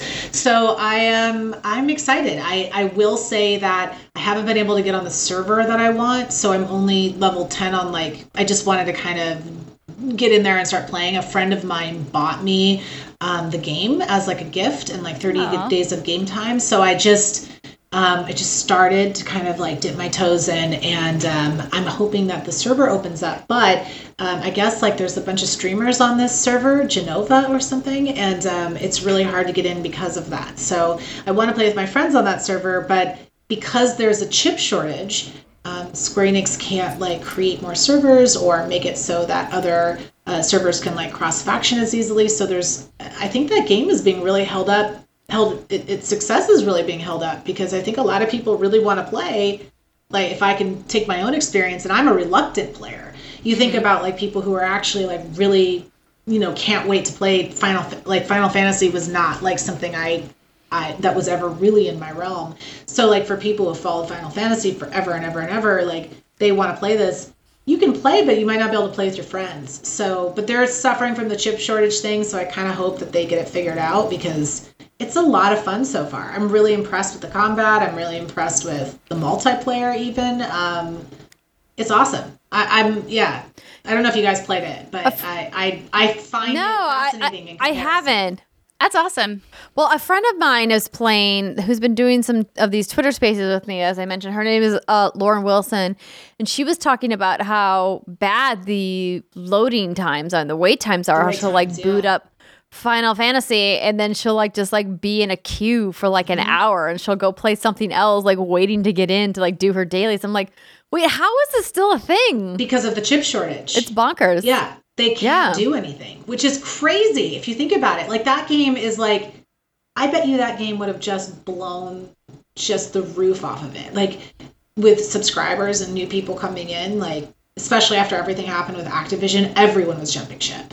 I just have a feeling that they would have been even more successful had this chip shit not happened. Chip shit. Chip shit. Yeah. Ugh. But I'm having fun though. That stupid chip shit. I want to get in there more. Good. I'm having a really cute dragon girl. Right now I made a sexy bunny, so that's exciting. Yes. Super hot bunny. Okay. Go on, sexy bunny. Are we talking like Playboy bunny, sexy bunny? Okay, first of all, her outfit when you start is like she came right out of the mansion. She's like, like cutouts and lace and ears, and she is sexy. Like I'm talking a thong, guys. Like right up her. Yes. And I was like, she's starting like this, and like she gets into a buggy, and there's like a Moogle guy there, and he's just like this furry guy with a balloon talking to her, and it was awesome. It's like, I like this game already. But that's her starting outfit. I was like, this is her starting outfit? Like, where is this going? Because, like, she's walking into this town looking like a real hoe. But, like, I stand. Like, good for her. Good for her. A metallic thong next, Michelle. And it's going to give you, like, plus 50 armor. I'm so excited for that. My husband was like, he made a funny guy, too. And he was just like, I got clothes, like, you know, right away. And he, like, when I was, like, getting my quests done. And he's like, oh, I don't even recognize you. Like, what happened to her? Clothes happened. So yeah, that's been fun. I've just been playing that, and I've been playing The Witcher 3 on Switch just because it's a little more intimate than I've played it before. And I think I was always playing it when I was like streaming or doing something, so I never got to just have a really my own intimate experience doing every quest line that I want and playing it like that. So I've been really enjoying it on the Switch for that. Oh, you know, that's a game that I would love to go back. I never actually finished that game. I've played it a bunch over the years, but never like saw it all the way to the end. And I really like want to, because it's like, awesome. Still to this day, like one of the best RPGs ever made. So yeah, it's awesome. And I like it on the Switch. Nice. Like, cause you just can like kind of sort of pick it up, and especially if you've kind of played it before, I think you can always put it on the TV. I mean, I do that all the time. Yeah. But exactly. Anyway, yeah. Those are my games. All right. Well, we got to get a behind the scenes look at Ghostwire Tokyo. So Brittany and I were invited to go and see this presentation by Bethesda. So thank you to them for inviting us. And I have to say, like, I walked on to this presentation, Britt, like really intrigued. I really enjoyed The Evil Within from Tango a lot more than I thought I was going to. And so I was like, what are they going to do with Ghostwire? Let's take a look. I, though, want to hear your thoughts first. Okay. Because I think you, as our resident horror video game connoisseur slash enthusiast, I want to hear kind of like what you think is going down. And I do have some B-roll that they provided for us as well that I'm going to be showing. Bring it up, baby girl, and I'll take you down the Ghostwire Tokyo path. Okay, so for those of you who don't know, Ghostwire Tokyo is the next action-adventure game by Tango, founded by Shinji Mikami, who is also known as the father of survival horror. You know, you may have heard of a little Resident Evil franchise. Well, you can thank mostly him for that. In Ghostwire Tokyo, you follow a young man named Akito, and he finds himself fused with this ghost hunter presence, spirit, if you will, named KK. And together they are exploring Tokyo in pursuit of, and I quote, the truth. You have to track down the mastermind Hanya, or Hanya, I think is how you say it, which in Japanese culture and lore is, it's a demonic woman, I believe, is, and she's like very jealous demonic woman. And, you know, she has like the horns and like the, if you've seen My Husband, Goro Majima from Yakuza, it's the thing that's tattooed on his back. Actually, Andrea, let me just. A prop? You see, I can't take it off. Okay. That, my friends, is, see the face, the gold eyes. You know, we definitely see the face. Okay, so that's Hanya. And anyway, Hanya mask, and it's a man wearing mask. Anyway, that's who you're trying to track down. Anywho, and along the way, you're trying to find his family, and you're in Shibuya, and a whole bunch of souls have vanished, and you're kind of like, what the fuck, why is this happening? And you use this power, it's called your ethereal weaving, to save people, and it kind of gives me some Bioshocky vibes, and you use it to exorcise the threats, aka the enemies, which I believe are called the, what are they called? They have a name. I can't remember exactly what the name is off the top of my head.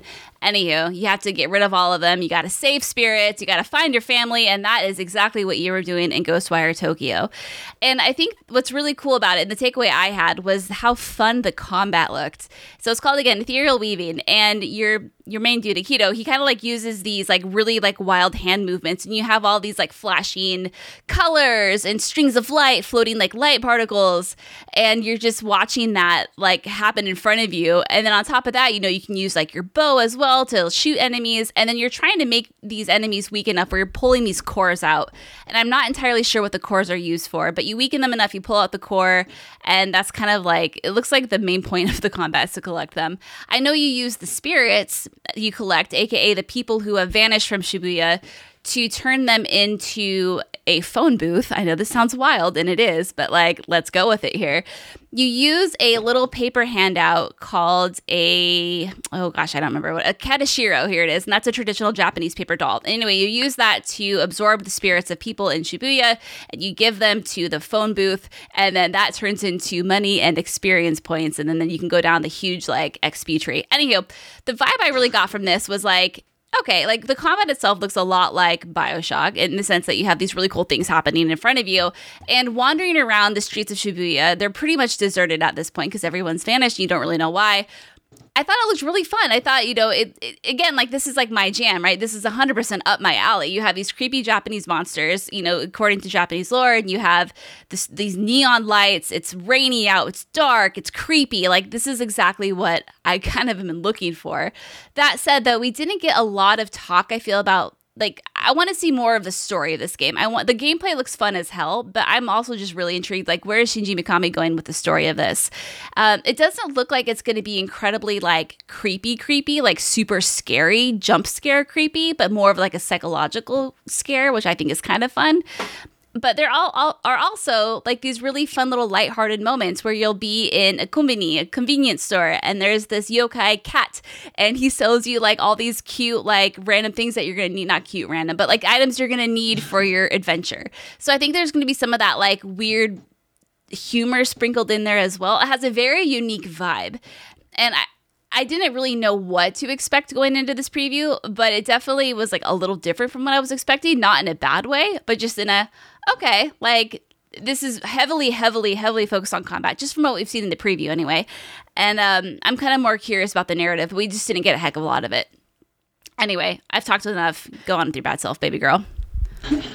No, thank you for that excellent kind of summary about what the game is and what kind of the gameplay is about. I think I left with more questions than answers from this preview event. A lot of what I was really kind of hoping to see was maybe some explanation about like what's going on with the gameplay and what's happening, you know, with these cores and what you're doing. And I think like that was really what I was missing from, and we didn't get the chance to talk to the developers, which is, you know, one of the downsides to these digital events that we're doing. It's great that we get to, you know, kind of like attend virtually, but it means that there's some of that missing, like, hey, can you explain this thing to me that you don't get to ask them like on site. Mm-hmm. But that being said, what I'm really intrigued with is how the combat is going to work, because I'm going to bring up some more of the combat from the B-roll that they provided us here. So like, you know, bow and arrows, like, you know, we know how that works, but for me, it's like all of these hand gestures. It's going to be interesting how weighty it feels when you actually get, you know, like either your controller in your hand or your mouse and keyboard, however you're planning on playing. Because it just feels a little bit more... flashy and for show. I don't know what the word... Yeah, it feels like almost like a little bit lighter than I want it to be. Like I want it to have weight. And I don't know how like this magic casting is going to work. And I think the thing that's really, you know...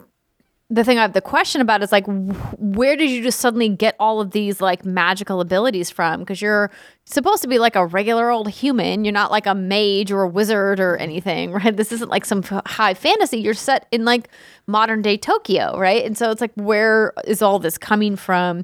And I think that that was maybe what was missing from our presentation, is kind of like the genesis of how you get to where you are and how you get those powers, which obviously is going to be something that they're going to explain narratively, at least you assume that they're going to explain narratively when you play the game, right? They'll probably get yeah, and like I have to imagine that the reason they left it out of this preview event is because they specifically did it because they didn't want to spoil anything narratively, right? That happens a lot, right? When we see these preview events, like you leave with these questions like, but why? And they're like, it'll all become clear when you play the game, but we don't want to spoil it. I'm like, okay, that's sort of fair, but also like, dog, I'm so confused.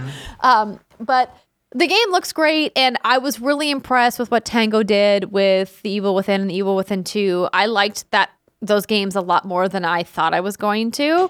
And, you know, if they're on a new quest to make a new environment with some new combat and magic, I'm here for it. I'm definitely like really confused why Slender Man is everywhere. And that's actually a really good, that's a good point you bring up. I really, again, like I've talked about, like I'm studying Japanese. I want to like learn more about like the Japanese culture. And a lot of these enemies we're seeing, you know, I think they have some significance to that. Even the little doll, the Katashiro doll that I was talking about. I hope there's almost like a little in-game like codex, if you will, of explanations of like what these are, because I think it's really cool that they're really leaning into all of these things that like we in the West, like we don't really know about. And I think that's awesome, because generally, you know, you're worried that people are going to go light on the culture and light on that kind of lore stuff, because like it doesn't really make sense for the West. So I love that they're really leaning into it, but I think it would be really fascinating to kind of get an explanation of like that creature in the sky right now on YouTube, that's a Tengu. Like what is that? And like, why is that significant? And, you know, I think that would just be so cool. Yeah. And when it comes to the abilities you have, like I have just kind of like what I've surmised is I know you're like a regular dude. You end up fusing with the Spirit Hunter, and you actually go to his apartment at one point in the preview that we saw, and you kind of get a little bit of backstory about him and like how he ran with these like other ghost hunters, and then he was led astray by something or another. And you find like this weird glowing purple bow in one of his chests. And he's like, oh, so you weren't like someone ordinary, or you know, Akito kind of alludes to the fact that like, you weren't a normal person. And so I'm wondering if fusing with KK kind of like gives you those weird powers. But again, like we don't know to what extent or how that actually makes sense. Then again, it doesn't make sense that like 100,000 people are out of Shibuya or how many people are out of there. The other thing that I thought was kind of fun, too, is as you're playing, because you really are, like, the only, like, sort of kind of air quote here, human person there, you have KK kind of talking to you, and there's a lot of dialogue. And Akito seems like he's this more, like, reserved, chill dude, where Akito kind of has, like, this little, like, spark and sense of humor, a little bite to him. So I think that could make for a lot of interesting dialogue as you're playing. And, you know, there were some side quests that we saw in the gameplay as well, and it was kind of creepy, like leaving crackers on some shrine to summon some demon girl or something or another. And there were some timed elements, too, as when you're running through a building, you have to find these three cores to destroy this barrier that's outside this building you're in, because you're trapped if you don't do it. And it is a timed event. I thought that could be kind of interesting, kind of stressful. Who could say? And they did some really interesting things as you're walking around Shibuya. You know, you have like glitches around the environment, like things that shouldn't be the way they are. Like there's bicycles hanging off the sides of buildings, and it's like, huh, that doesn't make any sense. But clearly, that leans into the story itself. It reminds me a lot of the Fade in Dragon Age. If anyone's played a Dragon Age game, you know the Fade is just kind of this otherworldly realm that doesn't make a lot of sense, and that's kind of what they've done with this environment we're in. Anyway, like I've said, totally up my alley. I'm really excited to learn more. And I think the combat looks really interesting and fun. I just kind of want to learn more about the story. And I hope there's a little bit more. There's Hanya, man. A little bit more interaction. So I want to give them a shout out, though, for what I think so far is a really great recreation of Shibuya. I didn't get to spend like a ton of time there when I went to Japan for TGS, but watching this gameplay demo during this event, I was like, wow, it really feels like how I felt walking the streets of Japan, the vending on the street, the really kind of closed in alleyways. Yeah. And I think stylistically, obviously that team knows exactly the ins and outs of Shibuya. And I think, you know, it's going to be a really fun game to kind of traverse, especially if you've actually been to Tokyo. So lots to look forward to. I think that this game has some really... The spellcasting looks really cool. That looks very fun. That's up my alley. Yeah, and there's, like Brittany said, there's a lot of... direct references to deep Japanese folklore in the game and gameplay elements, and so how deep they're going to go down that rabbit hole, and how many different types of, you know, kind of nods to Japanese folklore we're going to see in like not only enemy types, but kind of like these little tchotchkes and things that you use throughout the world, I think is going to be really fascinating. Cool. So yeah, the game so far looks like it'd be fun in VR too. Just confused. Fast. Oh, it'd be terrifying in VR. So cool. No, thanks. Fun. Yeah. Y'all are crazy. Well, listen, we have a couple questions that we wanted to ask you, Michelle, while we have you here. Most notably, I think something that I was really intrigued by that you have been working on recently, and something that one of our patrons wrote in about was, might you ask Michelle, writes Daniel Hull, when is she going to write her next Celestial Body book, and has she stepped up her Wordle game? So speaking of Celestial Bodies, you have a Moontime planner. Can you tell us a little bit more about what this is? Yeah, it's so silly, guys. This is like pandemic. I wanted to create something for myself, and in doing so, I like planners and like journals and stuff. Like I've always liked that. I've got a million of them. I don't know if you guys are those kinds of girls too, but I have lots of them. And And I kept finding that I was carrying like 3 books around the house with me all the time, because I'd have one that was a journal and one that was kind of more like calendar based and one that was like more of like a planner, but it had like daily spreads. Like, so I had all these different systems and I was like, well, what if I just put them all in one? And I've always been really into like tarot. This is just like my hobby. Like, I'm like the things that I like to do. I collect tarot cards. I've been having so much fun with that like since high school. So anyway, I thought there's something kind of during the pandemic to find motivation and to stay on course and to, I don't know if you guys, I'm sure you guys went through this. Everybody kind of went through this of like, you know, just making sure that you continue to have purpose as you move forward. The phases of the moon kind of like help you do that. Like, you know, when it's new and you set new intentions. And then as the moon grows to the full moon, you're growing your intentions as well. And then when it's at the full moon, you kind of stop and recognize what you've been able to accomplish in the last couple of weeks. And then you take the next couple of weeks to sort of reflect and refine. So it's just sort of like a little cycle to get onto that for me helps me with project planning and creativity, because I can ask myself, how I set up the planner was that every day you can see what phase the moon is in, and it will ask you a question that's based on the moon phase and also based on the astrological sign that the moon is in. So, and that changes every couple days.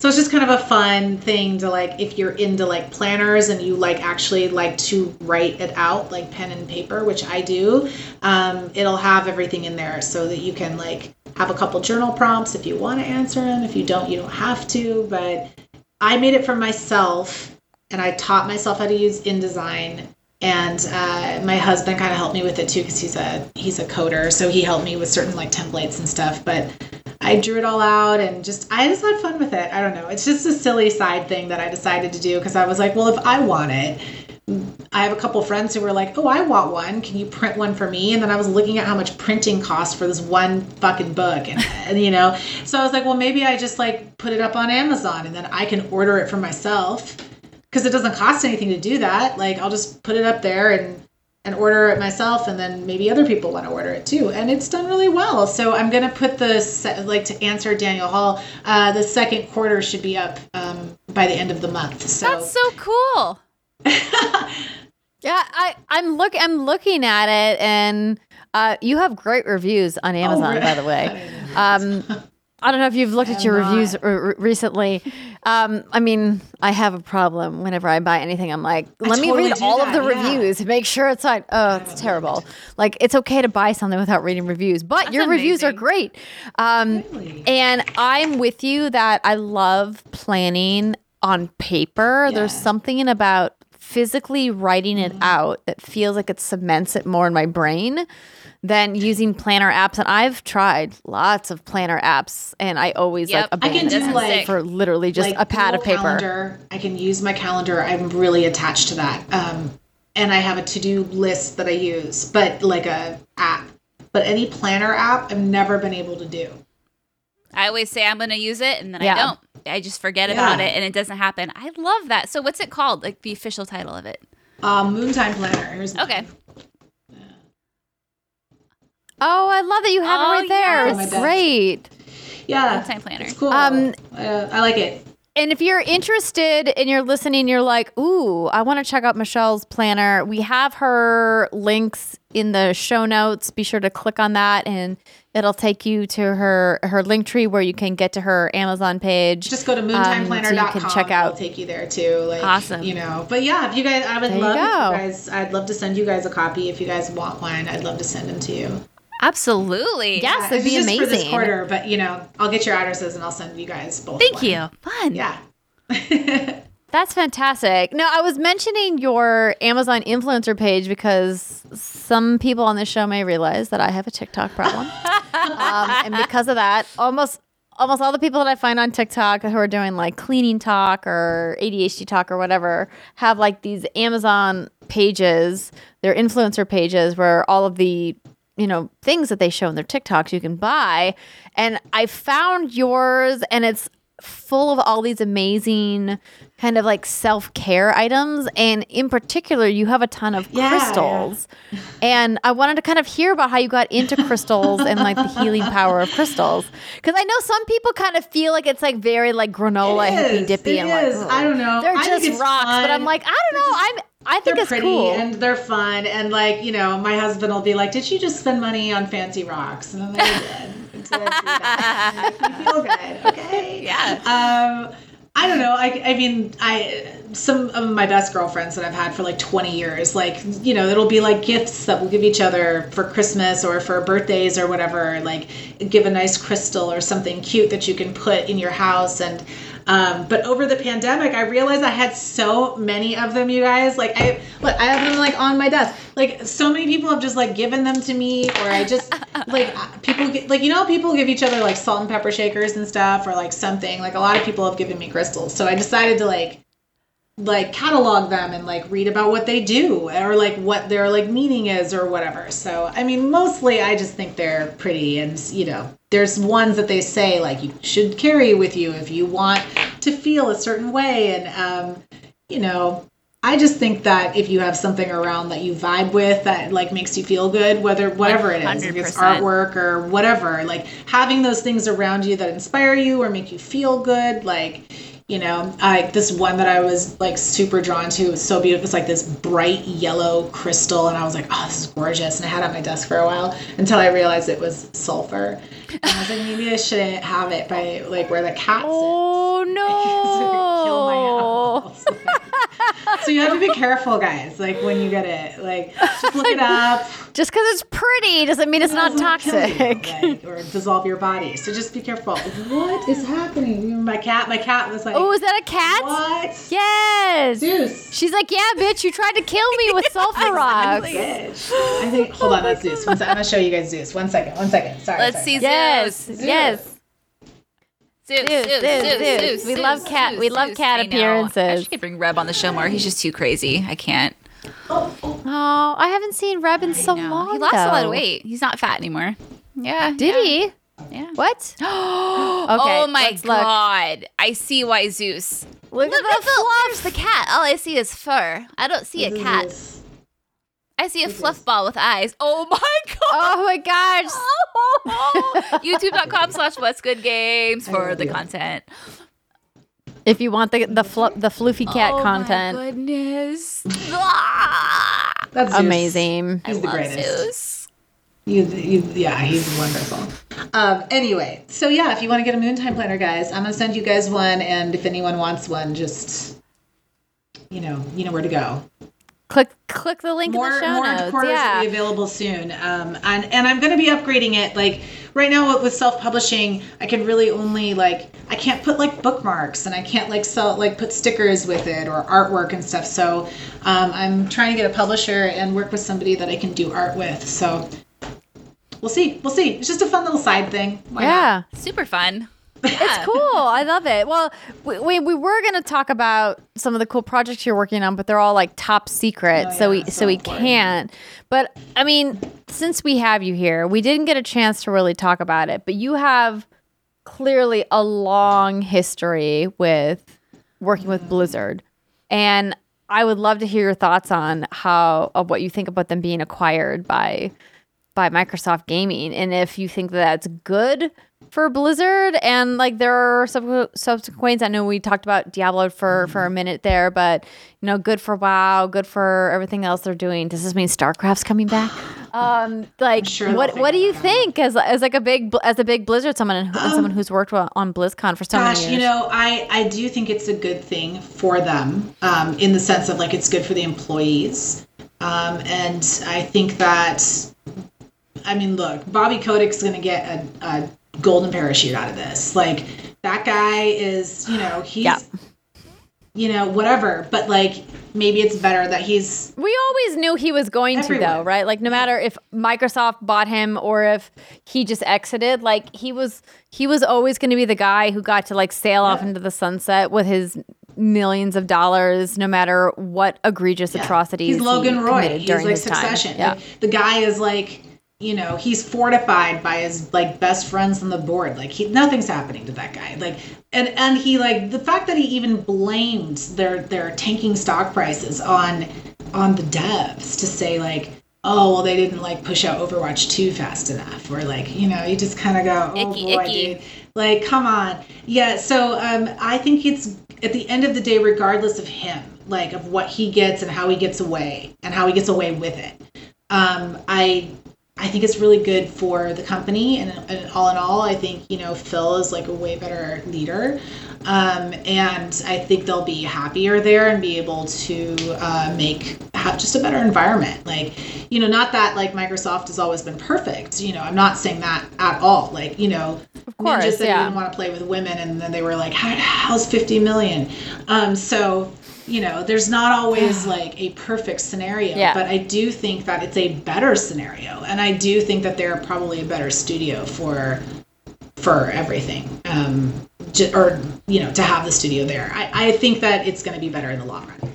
Yeah, it was shocking though. I mean, I didn't know anything about it, so I hadn't heard anything.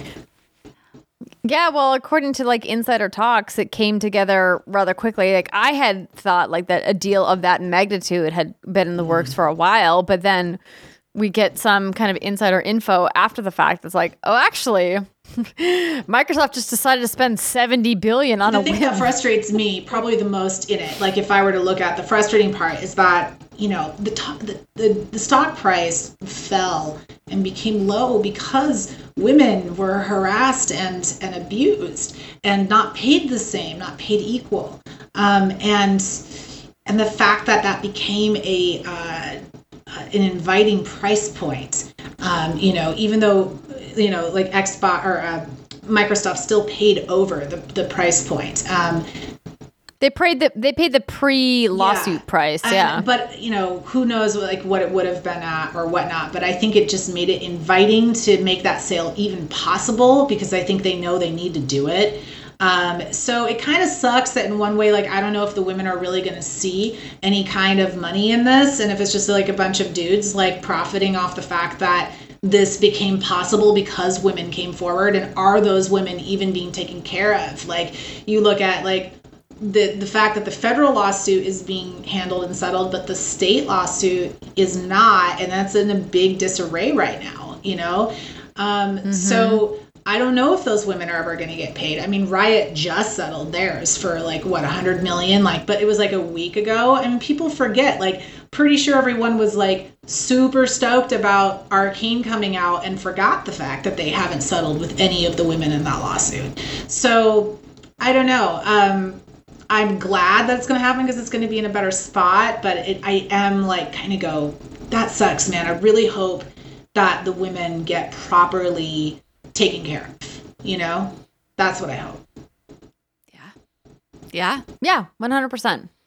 And like you said, it's like, is that ever going to happen? How do you go back and give restitution to women over literally decades worth of abuses that are coming to light? And is there a way to do that? And, you know, I don't have the answers for that. And the only thing I can say to echo what you mentioned was that it feels like a better step in the right direction, the new leadership underneath Phil Spencer's team. And I think that based off what I've heard from people who have been internal at Xbox, everything seems to be pretty positive there. Obviously, there's always going to be bad actors, bad apples, whatever you want to call them, everywhere.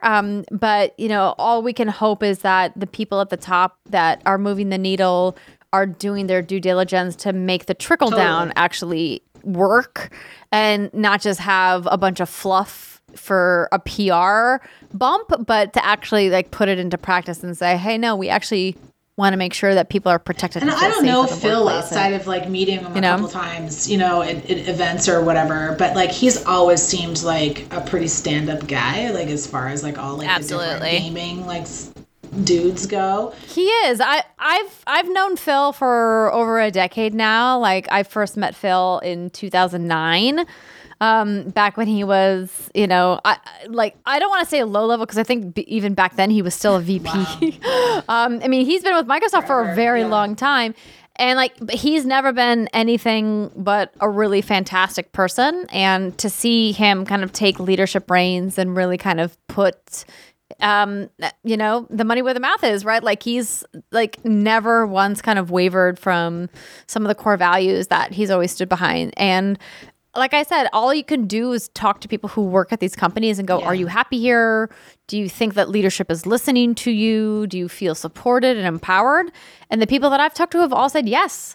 You know, particularly women. Women in particular at Xbox that I know have had nothing but positive experiences. And I think that that bodes well for the future of employees of Activision Blizzard. Because that would think to us, and we talked about it on the show before, because one of our former co-hosts, one of the founders of What's Good Games, Alexa Ray Correa, now works for Sledgehammer Games underneath Activision's label. And we were like, how unfair is it for her to be working on this game that she's so proud of, Call of Duty Vanguard, to not be able to like go out and celebrate it on the internet because of all of this shit, you know? Like, that's not her fault, you know? It sucks for all the employees that are caught in the crossfire of the whole thing. Like, outside of just the people, like women who weren't paid equal and stuff, like, that's the kind of thing they should just, I mean, that was the main part of the lawsuit, right? Like, the abuse stuff was actually the second count in the lawsuit. So, like, their big thing was, like, the gender, you know, pay dispararity. Pay discrimination. So what I'm hoping is that maybe they will, like, be able to, at least with that portion, be able to look at it and say, you know, make that right, or like whatever that looks like. Like, if they can make that right for people, I think that's important. And then they can figure out the, you know, the heavier stuff on like a separate thing, because they're just separate. They're just different umbrellas, you know? So... But yeah, for all of the employees that are there, I'm actually looking forward to what it'll look like. I don't know if the sale will go through, to be honest. Like, I'm a little concerned about just with the way our gaming is and meta and like all. I think it's just an NFT. I think this is going to be a lot bigger of a conversation than, you know, we'll see what happens. Interesting. Yeah. I think in Congress and stuff, they're going to look at it like, I don't know what you guys are all up to. But yeah, we'll see. We'll see what happens.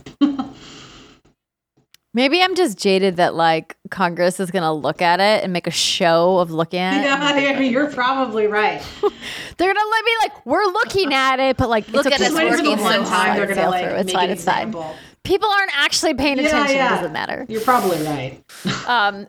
Okay, listen, to end the show, I want to end on, like, a lighter note. Parker wants to know, and I... never ask people to name their favorite video game of all time, because I think it's an unfair question. But what was a favorite game that you played last year in 2021? I'll be honest with you guys, like, I didn't play any real, like, new games. Like, I played a lot of, like, replayed games. You're not alone. You know? Like I played, like, still on Animal Crossing. Like, I played Animal Crossing for a solid, like, 2 years straight. And then restarted The Witcher at the end of the year, and I played a game called Cat Quest. I love that game so much. So cute. Oh, sorry, I got really excited. Adorable. It's a lovely co-op game. Oh my god, it's adorable. It's a great little game. It is. Played that. And you know, I played a lot of World of Warcraft because my guild was a raiding guild, and so we were raiding, you know, 2 to 3 days a week for like 9 months. Like, we were. That's intense. That's a lot of raiding. I'm a raid leader, so it's a lot of work, but it's fun. Wait, what? There's like you just like cracked open a nut that I didn't know we had. Because there's something so special about the person who leads the raids. Like, that's a skill set that like not everybody has. Do you raid lead? Oh, no, I don't. I would listen. You know what's funny about you asking me that is that people who are friends with me and who know me know that, like, I'm kind of a bossy britches, and I like to be in charge, and I like to take lead. Brittany's nodding, like, and like, I know sometimes it can be super annoying and overbearing, and you would think that I would be like, I'm the raid leader. But what's happened is, like, particularly with my Destiny clan that I raid with, is that I just don't have the time to devote to learning the mechanics of the raid. And I have such imposter syndrome when I go into some of these raids that I'm like, maybe if I can just like sit in the back of the yoga class, no one's gonna notice that I'm doing everything incorrectly, as long as I don't die too too much. I'll be okay. And so I've never actually like led a raid, and it kind of pains me to say, because I feel like I'd be a really good raid leader. And so that's like I'm like so excited that you are the raid leader. I love that. That's why I asked you, because I feel like you have the right personality to do it. Like, as somebody, I've been doing it for like 10 years. Like you totally have the ability to do it. It's fun. Oh, thank you. Thank you. I think it's fun. So how many raids have you led at this point, do you think? I mean, like, well, I did all of, like, Wrath of the Lich King, so every raid within that, and then all the raids in Cataclysm, and half the raids in Mists, but I quit in Mists for a little bit. I did a little bit of BFA, and that's when I kind of started stepping away. I didn't play the last expansion. I didn't play Legion or BFA, really.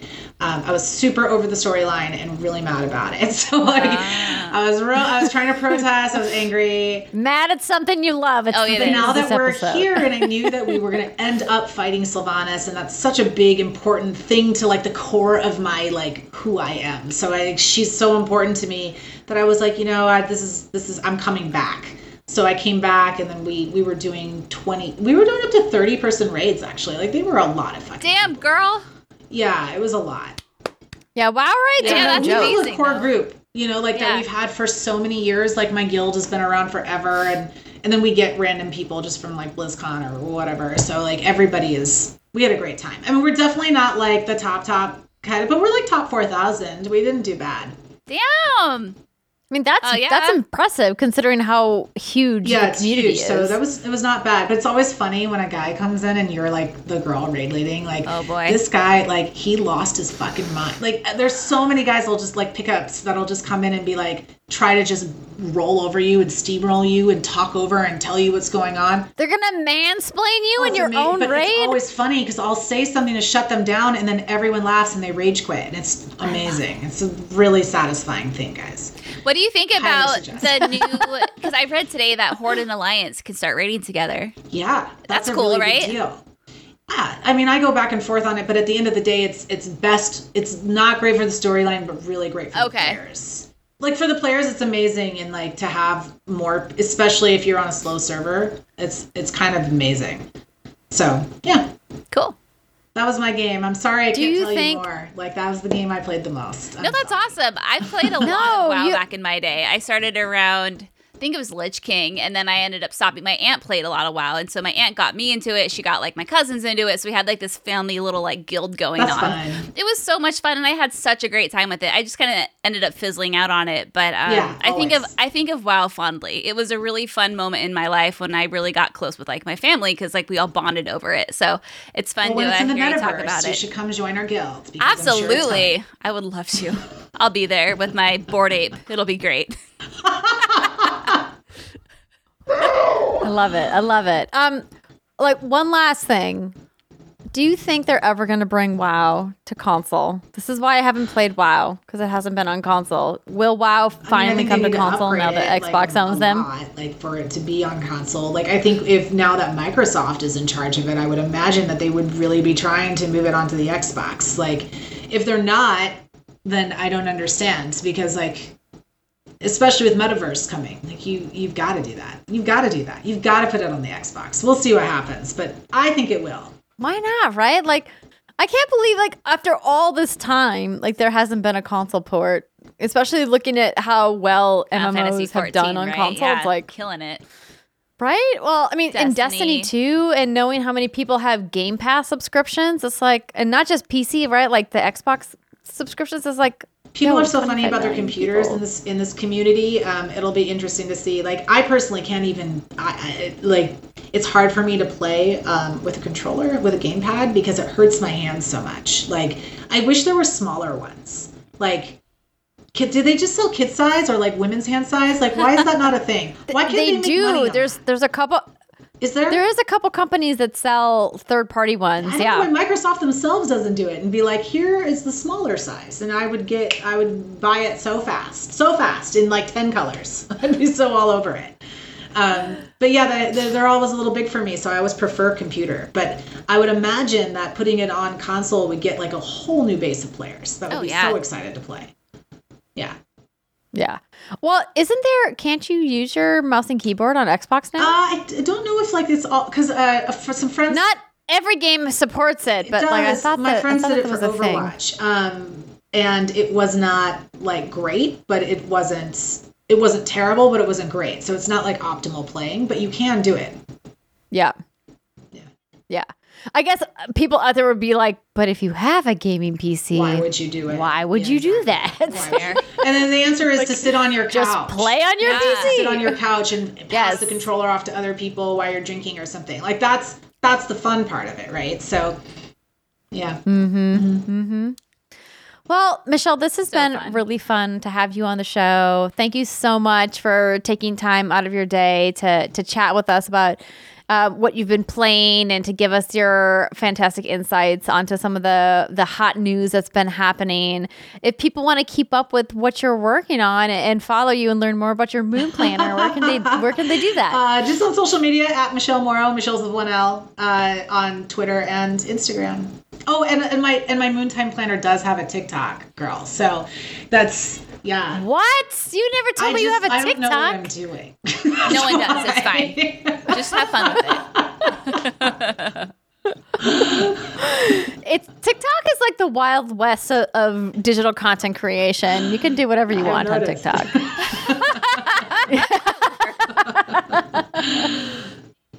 Amazing.